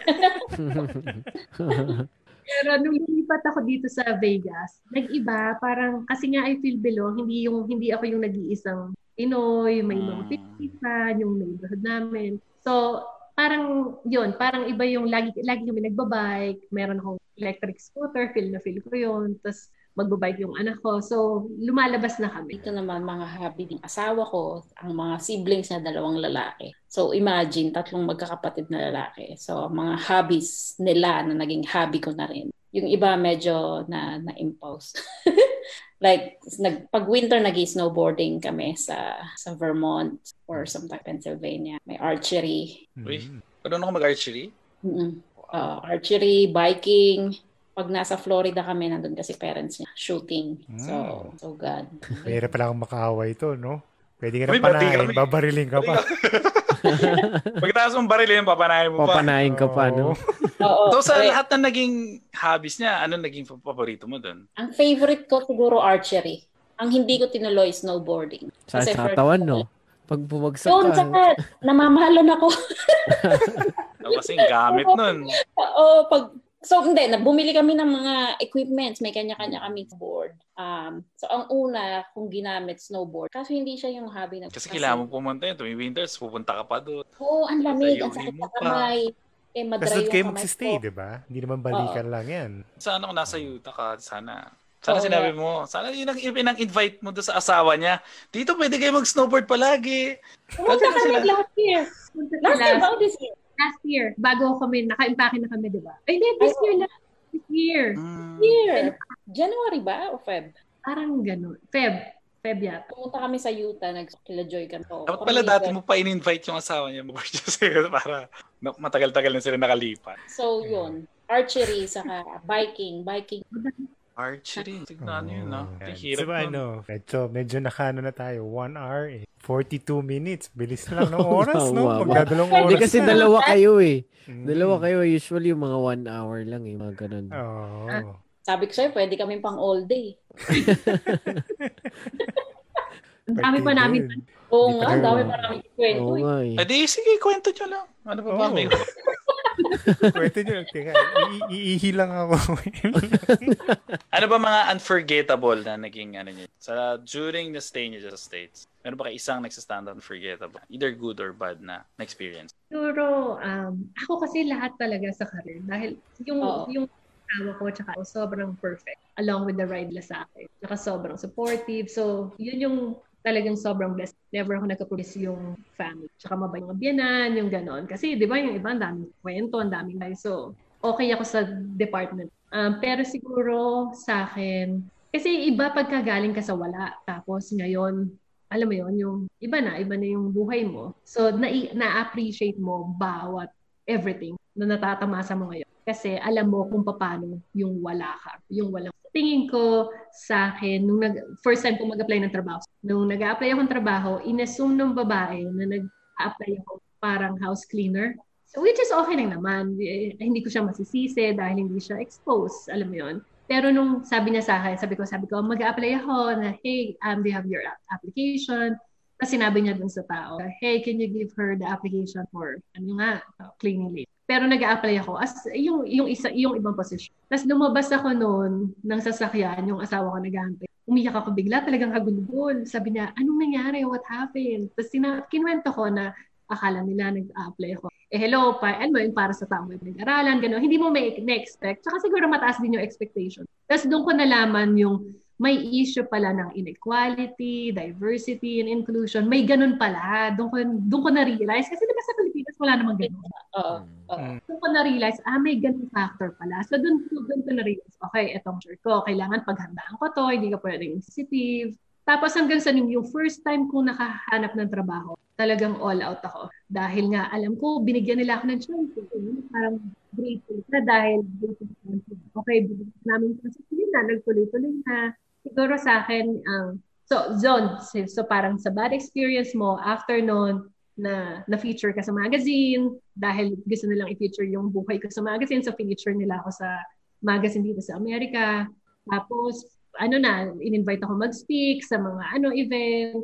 Tapos, hanggang sa yung ngayon, ang kagandahan, di ba dati sinasabi sa inyo, hirap na hirap ako mag-apply sa ibang department kasi ayaw nila akong i-hire for some reason. Ngayon, yung ibang department na, yung sasabihin, interesado ka ba na mag-join sa team ko? Ganun na. Ganun na yung level. So, yun. Kaya, ngayon, kaya ako sinabi sa inyo, nakakaalis ko lang sa ibang department dahil wala ako ng department. So, parang, yun, yung parang, kung, kung may ma-advise naman ako, talagang wag mong masamain yung nangyayari na wag mong i-take against that person. Hindi niya kasalanan. Mm. Dahil may iba't ibang factors kung bakit umaarte sila ng forward. Hindi niya hindi siya as a person na it's not against you. May mga iba't ibang factors na sa bawat ginagawa niyo, um, there's para sa akin ang number one is attitude of gratitude. Tsaka there's always one. So kahit na iniisip mo na, ako, nagtatrabaho nga ako ng mabuti, mapopromote ba ako, huwag niyo isipin yon. Lagi ko kasi iniisip pharma. So, parang, you know, corny man, pero God is one. Alam niya kung sino may, ano yun, mag-antay lang talaga kay sa Kasi ito lang, ano, yung itong bahay namin, never ko naisip na nakakabili kami bahay sa Las Vegas kasi pinupuntahan lang namin to dati. So yung the more na nakalipat kami, nakabili kami ng bahay. So, yung talambuhay. Sa akin naman, ano ba, nung nakapag nung nakapag-asawa ko. Nahanap na si Mr. Right. Oo, after, kasi di ba, moving here, na-achieve ko na yung sa work. So sabi ko, set na ako dyan. So I need someone, you know, to, to, to spend my time with, na consistent. So nakapag-asawa ako, parang yun yung moment na, ah, okay na, pang stable na ako.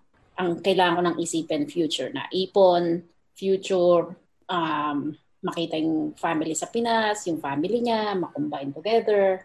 Tapos sa career naman, I think siguro yung ang mga ka-meeting ko na mga CEO ng company, president ng company, yung they really listen to your input about the business. Ayun talaga. So I think I think talagang hard work eh dito sa Amerika. Hard work. Saka it's so cliche, pero if you really find the thing that you really want to do and love, sobrang dali mag mag-prosper ng career.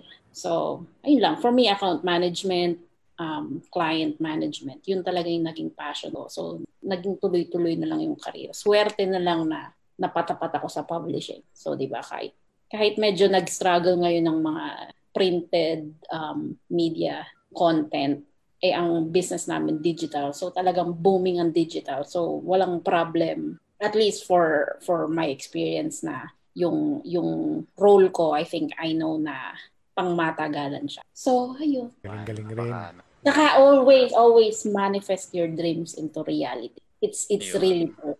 Nang you, you think about your goal and kahit ilista mo yung mga goals mo sa buhay, tapos you you think of something to achieve, kahit small steps, tapos yun lang. You you manifest it, you it mm. will happen. In-envision right mo talaga yan. Yeah. yeah. Saka hindi pwedeng ambition lang. Kailangan pagtrabahuhan mo. Mm. Put the work. Oh, put the work in. Saka be, ni- be kind to people. Ayun, Every walk of life. Be kind to Babalik people. naman kasi lahat talaga sa pagka. Oo. Saka si Joy ang palagi kong voice of reason. Pagka may mga na-encounter akong situation na hindi ko gusto, si Joy palagi yung tatawagan anong kailangan kong gawin. Siya palagi yung voice of reason ko. Kaya in-invite ko siya dito kasi alam ko Voice of reason mo Sobrang thankful talaga kasi yung time nyo na pinigay oh. dito. Sobrang thankful. Tsaka, may pa-follow up lang akong question. Sabi mo kanina ah. na na ano hindi si ano na ano siya sa Magas. Okay. Interview ka. Ano 'yun? Tungkol saan naman? Yung kung ano lang, yung yung whole career ko kasi yung kumpanya ko medyo malaking brand. So, parang, visa, sa visa siya katrabaho. Wait, meron akong maraming ano sa visa. pwede naman natin mapag-usapan yan. Pwede, yung ano, yung magazine na yun, pwede bang may link or may copy? Pwede Anak bang... mo, Google mo, Joy Martin. Ayan, ah, ano natin, okay, feature okay, natin okay. yung pagka. Tapos parang pinag-usapan lang yung pina, kung paano ako nagsimula. Nakwento ko din doon yung ano, yung paano ako nag-apply ng trabaho. Tapos, okay. diversity and I think women empowerment yung sa ah, magazine. Yung topic. Uh, women in in all of years, na-imagine nyo ba before nung before before pa kayo nakapunta ng States, na ganyan ang mangyayari sa Ay, gustong gusto namin yung ganyang kwent, ng ganyang question. mga May mga 3 hours. Nagsimula ka na, meron ano na to, pang 2 hours na ano na to. Pang sagutan yan. Para diba, ano, wala, wala talaga. Never naming in-encounter, ay never naming naisip na alam mo yun, mga ganon. Kasi hindi hindi talaga yun yung goal. Ang goal lang makapag ako, kita ka. Pinas. Para makastabilize lang, yun lang. Ganun exactly. Lang. Yeah. Hindi ka lang mag yung makabili kang sasakyan, bahay, ano na yun eh, parang cherry on top na lang sila eh. Dahil ang gusto lang talaga namin, stable na trabaho. Yan ang lagi namin talagang, Mm-mm. ano, hirap makahanap kaya ng trabaho dito. At saka hirap makahanap, hindi lang yan eh. Madaling makahanap ng trabaho, ang hirap makahanap ng career na talagang Yes. magiging magiging proud ka sa ginawa. Saka sobrang competition no, nung naghahanap akong work from New Jersey. Imagine lahat nag apply from New York. So talagang nakatu naka, makakatulong talaga yung experience mo. So talagang swertihan din. Tsaka lalo na New York. Ang New York, hello, lahat lumilipat ng... Parang lahat probinsya, New York yung Maynila. Lahat nagpupunta ng New York. Makahanap ng trabaho, experience. Maski Yeah. dito sa Amerika, di ba? Parang ang New York, parang New York. Ano na yun ah, America na. Parang Makati yan eh. Oo, oo. So yun, swerte, saka ano ba? Hard work, swerte, saka Dasal. dasal. Fate Saka talaga. yun. At saka totoo yung ano, totoo yung maging mabait ka sa tao. Dahil lahat, deep, grabe yung ano dito, grabe yung ikot ng mundo. Yung akala mo ngayon is ba, naglilinis, or ano yan, may mga siguro nag-aaral sila on the side, hindi mo malalaman sa cosmo. Dahil totoo talaga yun dito. Mm. Totoo ang hard work talaga ito. So, merong mga, alam mo yun, yung ngayon, katulad ko, di ba? Sino mag-aakala na nandito na ako ngayon? Eh dati, yun ka lang, yun ka lang na phone. So, talagang totoong maging mabait ka. Tsaka, hindi lang dahil sa baka makasa, makatrabaho na sila in the future, it's also because na sa COVID na nangyayari. Hindi ko alam yung pinagdadaanan ng mga tao. Parang Yes. being nice, parang why not? Diba? Saka, iba, saka yung pagka tumatawag kami ngayon sa support, ang sumasagot mga Pilipino. Iba yung feeling na, di ba alam mo yung mga Pinoy kasi may mga attitude na patawag sa support, nagsusungit, ganon. Kami hindi, if anything, makikipagchikahon pa kami sa sa So kapag sinabi, ma'am, can you answer the survey? Sasagutin namin yung survey. Kasi yun na lang yung the least you can do for them, di ba? Yung pang survey. Ano, di ba, nung umuwi kami Pilipinas, um, mag, nag-ano tayo eh, mag, mag Hong Kong ba tayo noon o Taiwan? Yung, alam mo yun, yung mga, yung mga nag, nagtatrabaho sa airport, mga Pinoy, tapos makikita mo yung mga balikbayan na umuwi, nagsusungit na yung, yung bag daw nila, tapos nag english sa air, na ganito. yung taas-taas nila sa mga Pinoy na empleyado. Alam mo yon yung, hello, ayoko, yun lang, ayoko, ayoko nung gano'n, yung nakalimut sila sa kung saan sila. Yun, madalas ko nakikita yan kasi ah, ako mahilig ako mag-travel. Eh. Me and my girlfriend travel. Hong Kong, Singapore, malagi. Yun yung mga nakikita. Yun yung mga downside din ng mga Pilipino. They tend to forget. Yun, nanggaling rin tayo dyan. I mean, eh, oh, yung pantay-pantay tayo lahat. Walang, Nawala yung baggage nung babae. Nawala yung baggage namin. Na- Nawala yung baggage ko, nawala yung baggage ng babae. Nagwawala siya. Sa airport to ha, sa Manila.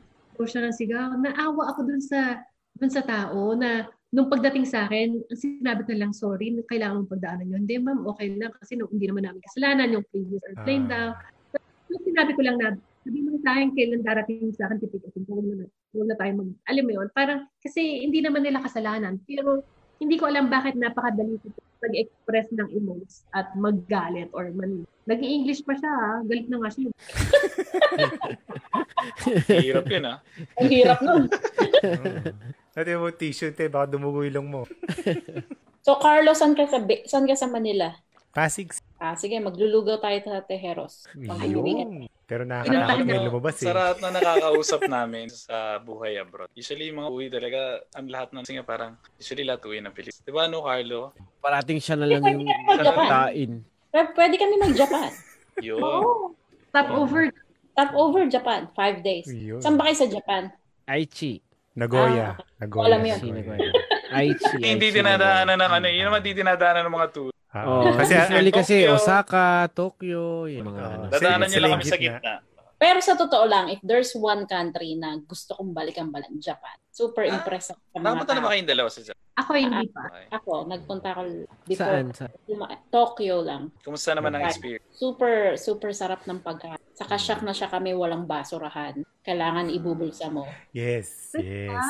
Yes. So, di ba, ta- crowded din kasi doon, di ba? Sa Tokyo. Oo. Well, sa tingin ko mas crowded nga sa New York, pero meron ka ba naging similarity? Ang nakita ko palaging maraming lasing after work. Subway. yun. Yun. Yun, yun talaga ginagawa nila after nila. Pero diretso pa rin mag... mag- pero Oo, alam mo, kahit. Doon, doon ka makikita parang ano, parang puting baso lang siya. Puti lang yun. Tapos pag binuksan mo yun, amoy alcohol na alcohol talaga yun. Talagang kala mo, Oo. kala mo rabing alcohol. Tapos bilang iinumin na lang yun. Pero grabe, Tutunggayin. yung palagi yung sabi ko, pagka magka-travel sa Japan, Ako always Ano ko suggestion sa mga ano. Sorry, sorry. May Sige, always sige. ako suggestion sa mga pumupunta ng Japan. At least try to make two two trips sa Japan. Yung first, puntahan nyo na yung mga hotspots. Tokyo, Osaka. Puntahan nyo na lahat yan. And then second, second trip, kung meron kayong friends or relatives dyan na local talaga sila, tignan nyo yung day in a life nila. Saan sila nag-grocery, paano sila paano sila magano yung mga iba nagbabike lang papuntang grocery yung yung makikita niyo yung how how even sobrang technological advanced sila sobrang Oo. simple pa rin ng buhay oo, grabe. So, nakakaiba. Sabi mo Sa- kanina, basura, di ba? Talagang mahihiya ka, hindi mo pwedeng bubulsa mo na lang. Saka yung pila sa subway, yung yung meron Ah, papasok, meron yung lalabas. Ah, Oo, grabe yun. Tapos walang nagkikwentuhan. Eh, di ba sa New York, sanay na sanay kami nag Sa sa subway. subway. Mm. Sobrang mahihiya ka pa yun ang ingay. masisitsitan ka pa nung matanda Oo. Correct. So, yun. Naman, courtesy mo parang courtesy sa katabi mo. Para kasi lahat lahat iba. kayo pagod eh Oo, lahat pagod. Lahat kayo pagod eh so courtesy mo na lang na oh, yourself na lang Siguro ga- ganun ba talaga sa lahat? Kasi like Taiwan, nung sa Taiwan din, ganun, parang malinis. So siguro parang Well, pero malinis naman to. Like, ang ano ko lang siguro is, kasi kami, pagdating mo, siyempre sa Pilipinas, galing mo lang na ano, pag dumating ka dito, makikinis sa akin disiplina nila. Normal lang, sa Yeah. food, sa ano, sa McDonald's, kain ka, kumain, ikaw magtatapos. So, yun, yung mga simple na ganun, pero malaking tulong sa ano. Natatawa ko, naalala ko, nung nagbakasyon kami, kumain kami sa KFC. Eh, sanay kami dito, yun nga yung ilalagay mo yung sarili mo. Naitapon ko yung kutsara, tinulor. Sabi ng kuya ko, huy, tinapon mo yung kutsara, tinulor. Nakakatawa, naalala ko. ang magandang magandang ma-experience sa Japan din mga food court KFC? Akala ko food court. KFC. Food court, mm Kasi ibabalik mo talaga kung yung train na yon dun sa kung saan mo kinainan. Kung saan ka nag-order. Siyempre, di ba, iba-ibang, iba-ibang store yan. Babalik mo talaga dun sa Na, kanila. naka-tray. Naka-tray lang yon So, kakain ka doon. Pagkatapos mo kumain, dadalhin mo na siya doon kung saan mo siya kinuha. oh May- sige, ka. namin yan. I-goal namin pumunta sa Japan. Pareho Ah. kami. Matry nyo, Yeah. matry nyo. Yung, yung sa linis ata, parang sa sa school pa lang, tinitrain na yung mga bata Mm. Mm. na ganito dapat yung paano. Uh, I think yung sa Japan, talaga, di ba? I think sa Japan lang yata ang only country. They don't give grades until a certain age. Mm. Kasi yung Wala starting, exams, eh. oh, yung mga bata pa lang hindi nila ginigrade yan. Puro discipline, puro practices ang ano nila. Yun yung target nila. Para ma-mold mo na nursery kagad. nila. Nursery nila talagang laro lang. Mm. Pati-pati. Pero pag sa yung nursery sa sa Philippines, tinuturuan ka na magbasa, tinuturuan. ABC, gano'n. Yeah. meron din dito sa Amerika. Halimbawa, nursery pa lang, tuturuan ka na mag, magbasa tsaka ng math. Yung simple math. Mm. Saka may grade grading system. Dito hindi pa siguro. Hindi nila eh. Tapos- Makalipat nga ng Japan. Hindi nila mag-aaral eh. Walang test kasi. Pero, May mga ito test naman, naman sila. May mga ito naman yung, test yan. naman yung caveat ng Japan. Pag nag-Christmas season na, mga ganyan, tsaka yung mga bakasyon na, bakasyon nila is, is strictly sa calendar. It's Ah. three or four times a year lang. That's it. A week, a week or so. That's it. Sabay-sabay 10 lahat days. yan. 10 Mga days. 10 days. oo. sabay-sabay lahat yan ng kumpanya, sabay-sabay. Walang an exemptions. And then, dun mo lang talaga maririnig, mararanasan yung may kirot. May iyak kasi ka na lang. ang Walang Christmas eh. tahimik. 25 dito, nagtatrabaho ka. Bakit ang Oh, wala, wala. Papasok ka. Talaga? Kahit si Mariah Carey, hindi mo maririnig sa mall. Talaga? Si si Jose Hindi, recent Marichan. naman siguro meron. Recent meron. Before talaga. Oh, Wala, papasok ka. Alam mong nagsasaya lahat ng tao, tapos ikaw tatrabaho ka. Tapos minsan night shift ka pa, yung 24. Siyempre Mm. night shift ka pa, trabaho ka lang. So wala. Ganun. May malungkot. Yun ba yung one thing na na-wish nyo na sana nag-exist sa Japan? Like, if there's one thing na sana meron ito sa Japan, eh, yun ba yun? Yung parang spirit of Christmas? Or... Pwede Jollibee, ganun. Jollibee. Joy, ikaw ba yan? Hindi kasi, ang Christmas naman, well, pagkasama mo naman yung... Kasi pag Pinoy ka naman, sineselebrate nyo naman kasi yun eh. Mm. Namumove Christmas lang ng araw, namumove lang ng araw. Ang depressing lang kasi syempre, sanay ka sa Pilipinas na 25, 24, wala nang ginagawa. Hindi, tsaka September lang pa lang. September pa lang, naglalabasan na yung mga ano, dis- de- decor-decor ng mga Christmas di Pag-apak ng Burman, yan na Oo. yan. Di parang dito Parang na rin ata sa ngayon. Kaunti Sa Ngayon, yung Christmas, ganun na, medyo nagbabago na. Pero ang parang narinig ko, once na 25, pag, pag Christmas yan, sinasabi ng mga Hapon parang business. Ay, Parang gano'n. good sa business. Pag Ah, Kasi- Christmas.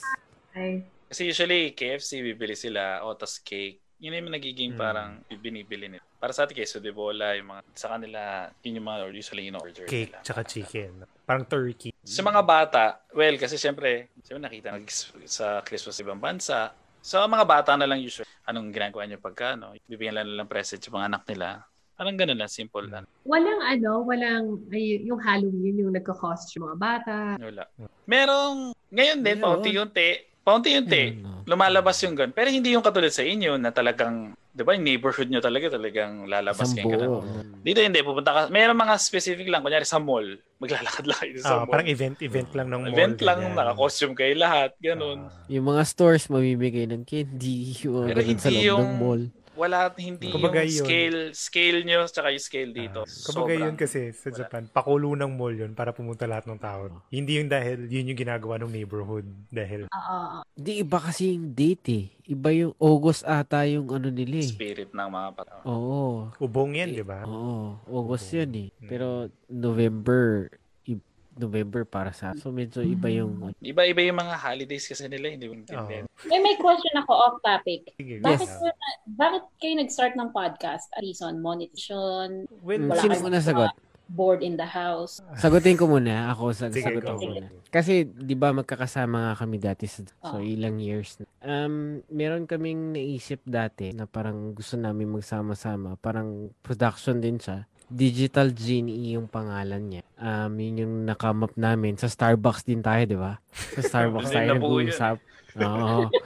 Tapos, yun, hanggang na-hold, pero may, may mga usap-usap pa rin, oh, ganito yung gagawin natin na. Tapos, after ilang years, hanggang nakalimutan na. Tapos, biglang ganito, may may pandemic, tapos, uy, ba hindi natin ni-try na ano, podcast tayo? Ganun kasimple. Para sa akin, ayun yung naalala Ano, ko. may sponsor, may sponsor, or Wala, wala. view. Wala, wala. Ah, Talaga, talaga? Ano, lang. oh. Labas lang namin hard lahat. work lang. Hard Kung work lang. yung visa, talaga. baka pwede mag-sponsor yung visa sa amin. Pwede, walang problema. Ah, ako po, wala po akong trabaho.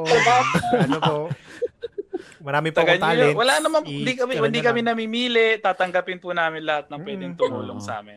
Okay, okay. Ayan, Okay. tapos merong ano, ayan, yung film moment. Tapos parang nag, nagtatayo ng, ng parang production din siya. So, tinuloy ko. Tapos nagkaroon ng mga projects. Tapos nagka-pandemic, nawala. So, bumagsak. So, may mga equipments, mga pang ganyan, pang shoot. Tapos, si, si Carlo may experience din sa mga events, ganyan-ganyan. Tapos, si Huge magaling magsulat. May, medyo... So, pinagsama-sama lahat yon technical, tapos yung ano ni Yuji sa pagsulat. So, ito, yung nabuo. ah, Gano'n na to katagal? Kailan rin start? Ngayon, pang episode 18 na to, di ba? ah, May, May 5, May 25, May something. So, every Saturday talaga. Friday, Basically, may Wednesday. dinadagdag kami paunti-unti. May, Ah. yung Friday, bali, ano na siya, business and hobby. Una talaga tong bi- buhay abroad lang yung una Ah. namin. Ang main naisip. talaga is buhay abroad. Ang ano purpose parang share yung experience ng mga Pinoy sa abroad na iba kasi yung pag tinitingnan ka from the, di ba, mga Pinoy sa Pilas, iba ang tingin sa Mm. nakikitang image sa'yo. So, may mga ibang, ibang tingin sa'yo, ganun. So, Ah. gusto ko sa, gusto namin na i-share ng mga Dahil, nasa oh, abroad. dahil kami first hand naranasan para malaman namin. nila ano yung Oo. Diba? Tsaka pag sinabi, ganyan, masaya lang kayo dyan, maganda yung buhay niyo dyan, hindi kayo nahihirapan, wala kayo nagdadanasan. So, parang magandang i-share sa kanila. Hindi naman namin pina- hindi naman yung meaning na ipamukha sa kanila. Gusto lang namin Hmm. ma-share, ma- ma-realize nila na mahirap din. Baga nagsisikap din lahat, nag-aano para magay lahat sa ano. Saka for sure may natututunan sila in some way. Yes. Yun. Parang So, sa inyo parang- rin, nung, nung tinatanong mo kami sa kung paano sa Japan, di ba, doon nyo rin nakik... So, nako-compare ng mga how other Sitwasyon. cultures and countries work. Kasi marami naman dyan, kahit Saudi or Dubai or Canada. May mga common common things na, ay, gano'n rin pala sa kanila. Kailangan rin pala nila pagdaanan. Yung gano'n. Ano Which so is- far yung nakikita yung mga tao? May mga, alam mo yun, ano yung mga feedback ng mga listeners? O may natutunan ba? May request sila? I mean, na, ano yung nagiging impact sa mga May mga positive, Oo. ano na. Sa mga guests, naman. natutuwa yung mga guests. I mean, happy kami na, first of all, it's for the guest naman. Kasi gusto namin ma mapalabas yung side nyo sa mundo. So doon, happy kami, wag pag happy Eh, sa inyo, sa inyo, okay na. Kamusta naman yung, yung podcast natin ngayon? chill, chill na chill. Gusto namin Yun mga yung pinaka, mo- ano lang talaga namin, chill lang Mm. na, ano. Normal na nagkukwento lang, at the same time, in front of my mom. Para maramdaman din din ng mga taga-Pilipina. Hindi naman namin sinisirayan na nga. Walang, walang ganung, ano, more in, in inform lang. Tas, At saka feeling ko nakakatulong. Kasi di ba usong-uso lahat ngayon, may YouTube channel na. mm, Pero ito yung realidad, yung ito hindi yung glamour ng buhay, may kumbaga paano ka rin nagsimula, yung kumbaga ito yung pang-em. yung ano yung nakikita nila. Transparent diba? Oo, Diba? ano yung nakikita nila kasi sa Facebook. Oo. Hindi na nila nakita ano yung before kasi. Oo. So, nadjudge kami, To, sabihin ka. oh, pagka, kasi ano. to be honest, pag ang Facebook kasi, pag may mga posts sa walls na Facebook, highlights yan eh. Oo. Kumbaga, ano yan eh, award-winning moments yung mga yan eh. Usually, ganun naman yung pinapost Hindi naman talaga. yung totoo. So, itong will give a chance to open that door and opportunity. Saka maganda kasi nakakatuwa. So, ito, ito, ito sa amin, nakakatuwa na malaman yung ginagawa nyo, yung buhay sa Japan, natututo din kami na ganun pala sa Japan, may mga visa policy din. Yun din, yung mga information, Ganun din, mga cultures, din. mga... At the same time, pagka kunyari naging open na lahat, ano gawa, rin na yan, ano yung mga kinakain, ano mga spots na puntahan, yung mga iba-ibang mga information. Kalimitan sa tingin ko ha, pag, pag sa Filipino, pag sinabi mong, sa, pag, kahit din sa akin eh, pag sinabi mong New York tsaka Las Vegas, astig tong dalawang to, Bigatin ha. yan. Oo, astig Maraming to, pera. ah. Usually, ganun ang ano sa'yo, ganun kayo sa'yo, di ba? Tapos pag di ka nagpadala, wait, Kasya ka doon wala sa akong ref. sinasabi nga. Nakaluwag-luwag. di ba? Oo.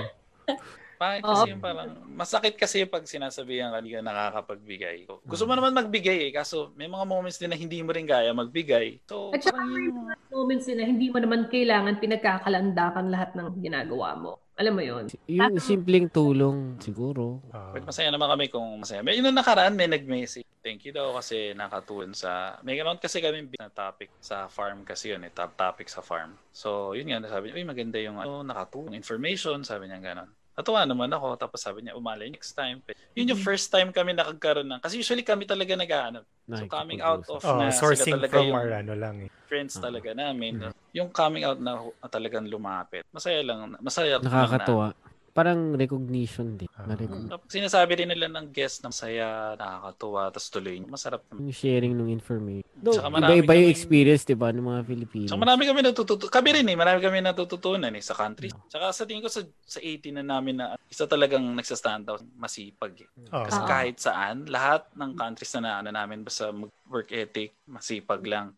Yun ang ginagawa. Tsaka makikita mo yung mag-adapt yung sa certain sa countries. Kasi tayo pagka sinabing ganito, okay gagawin natin. Pagka ayan, talagang magaling yung mag-adapt sa yun. Tuloy-tuloy, Mm. 'di ba? Yung transition. Tapos galing ka dun sa hirap na katulad yung kwento ni Joy eh, 'di ba? Pagpasok mo dun gusto mo mag-apply, pero cleaner yung yung dating sa'yo pero hindi naman yun yung yung pinu, gusto mong iput. Tapos parang masasaktan ka pero tuloy-tuloy pa rin. Yun nga sinasabi din nilang mga iba na ginagamit nila motivate. Kaya kung may mga friends kayo dyan, pwede na rin namin ma-share rin yun. Suggest nyo lang. Oh, ituloy nyo kasi for sure Hmm. marami kayong natutunan. Alam mo yun, lalo na ngayon, ang tao, wala, alam mo yun, parang they have all the time. So, Mhm. yun- Saka ang ganda ng setup niyo pa E LE2. Hindi, j- nag, nag-i-improve na onte. Ah. na kasi ako naman. Kaya sa susunod, kailangan na namin nung ano, shoutout sa visa dyan. Kala ko naganaka ka eh. Eh, hindi, hindi. Inano ko lang sa ano, sa US kasi kaya medyo sinabayan ko lang. So, this is our probably the longest, oh, longest uh, buhay abroad Longest to, episode. 2 hours Mm. mahigit. 2 hours 8 live. Okay, Grabe, saya. kayo. Bilis ng oras ah. Hindi, Bilis ng oras. mabilis lang talaga. Kami minsan kasi dahil inaano na lang namin, tutol na lang talaga. Kasi baka kasi masyado na. Pero pag maganda naman yung kwentuhan, well, di na namin pinipigilan. Tito. Pipigilan niyo ba kami? Hindi, sige nga, sabi ko nga, go lang tayo. Huwag tayo. Mahirap Pag-uusapan yung mga- buhay sa mga kamag-anak namin sa Pinas.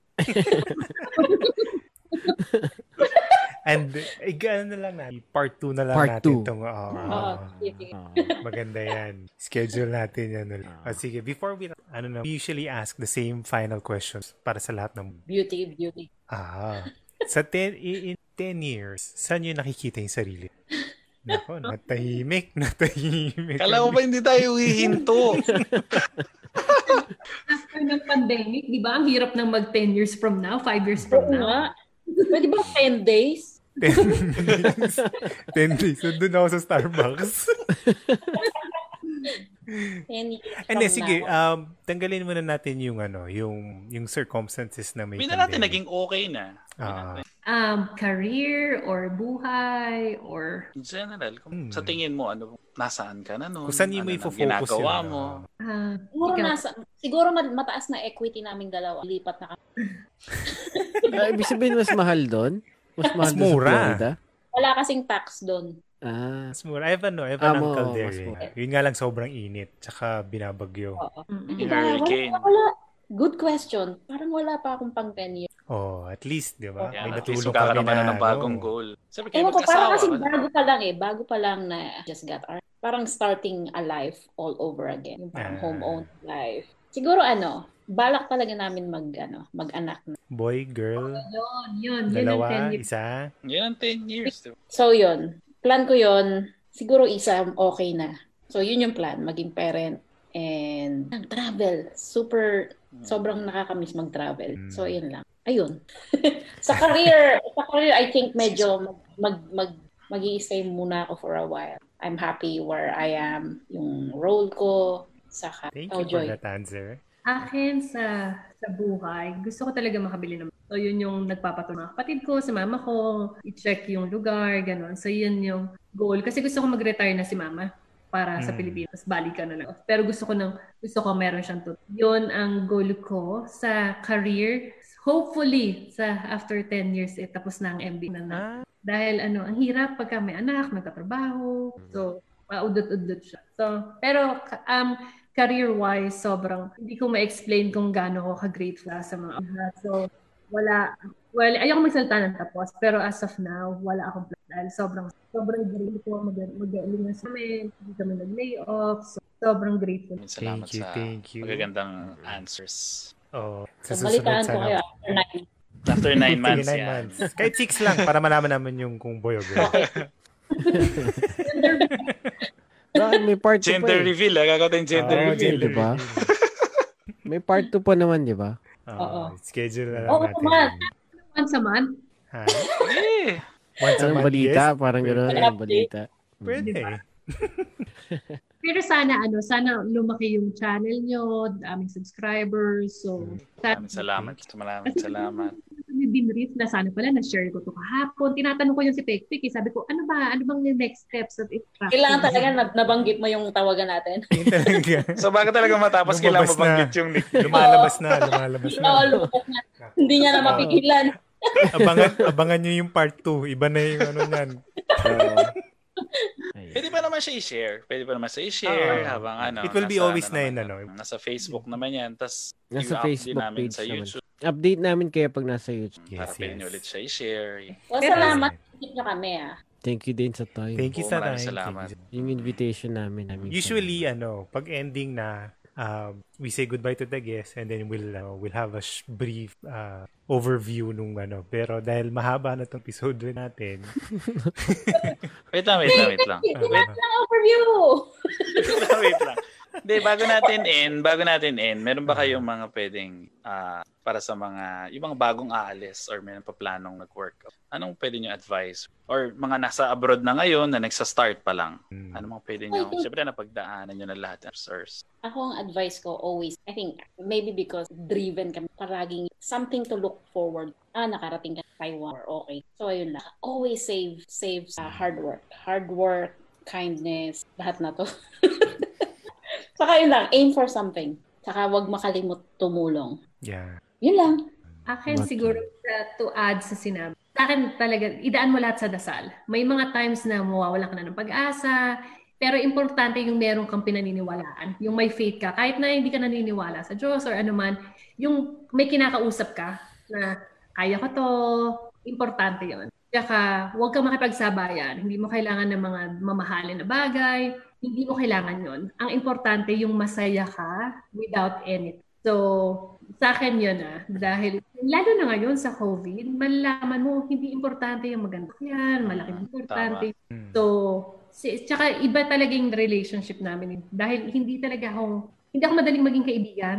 Pero siya talagang sobrang patient niya sa akin. So, siya lang talaga yung naging kaibigan ko. Kaya, kahit saan man ako lumipat, iba yung consistent usap namin. Importante yung relationship niyo. Yun talaga yung kahit na mapa-professional or personal. Dahil yun yung bagay na hindi mo mabibili instantly. Talagang it takes. Mhm. Oh, Naiyak ka na ba? Papasa ko ulit si tissue sa'yo. Alam yung tissue natin, umikot sa atin ah. kaya nga eh. Saka yun, sobrang importante may support systems. Sobrang Ah, swinerte kami ni yeah. Joy na we ended up here in America. Well, importante talaga yan, lalo na pag nasa iba. Kasi Yeah. iba, lalo na yung talagang sa Middle East, iba talaga yung wala talagang kakilala. Yeah. Sobrang mahirap. Tama yung support system, mahanap kayo. Saka eh, think about it, hindi naman yung para na umatan ka ng party ngayon, kaibigan mo na siya. Hindi lahat yun mga ano lang, yung mga highlight lang yung pinag-uusapan nyo, hindi deep. Pa rin yung talagang pag nagkwento ako kay Gina, alam niya kagad yung history na lahat, alam niya bakit ako nagre-react ng ganun. Yung Ako walang pa siya. nga bad trip eh pagka walang update. Nasa yung monthly parang, report parang mo. may pinaghuhugutan na naman yung mga question to.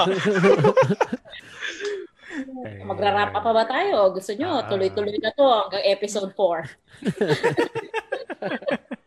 Ano natin to? To be continued. We continued natin yung part 2 na. Okay. Well, sobrang kaming grateful na nabigyan kami ng oras. At namin namin yun na-share. first time namin to, dalawang guest.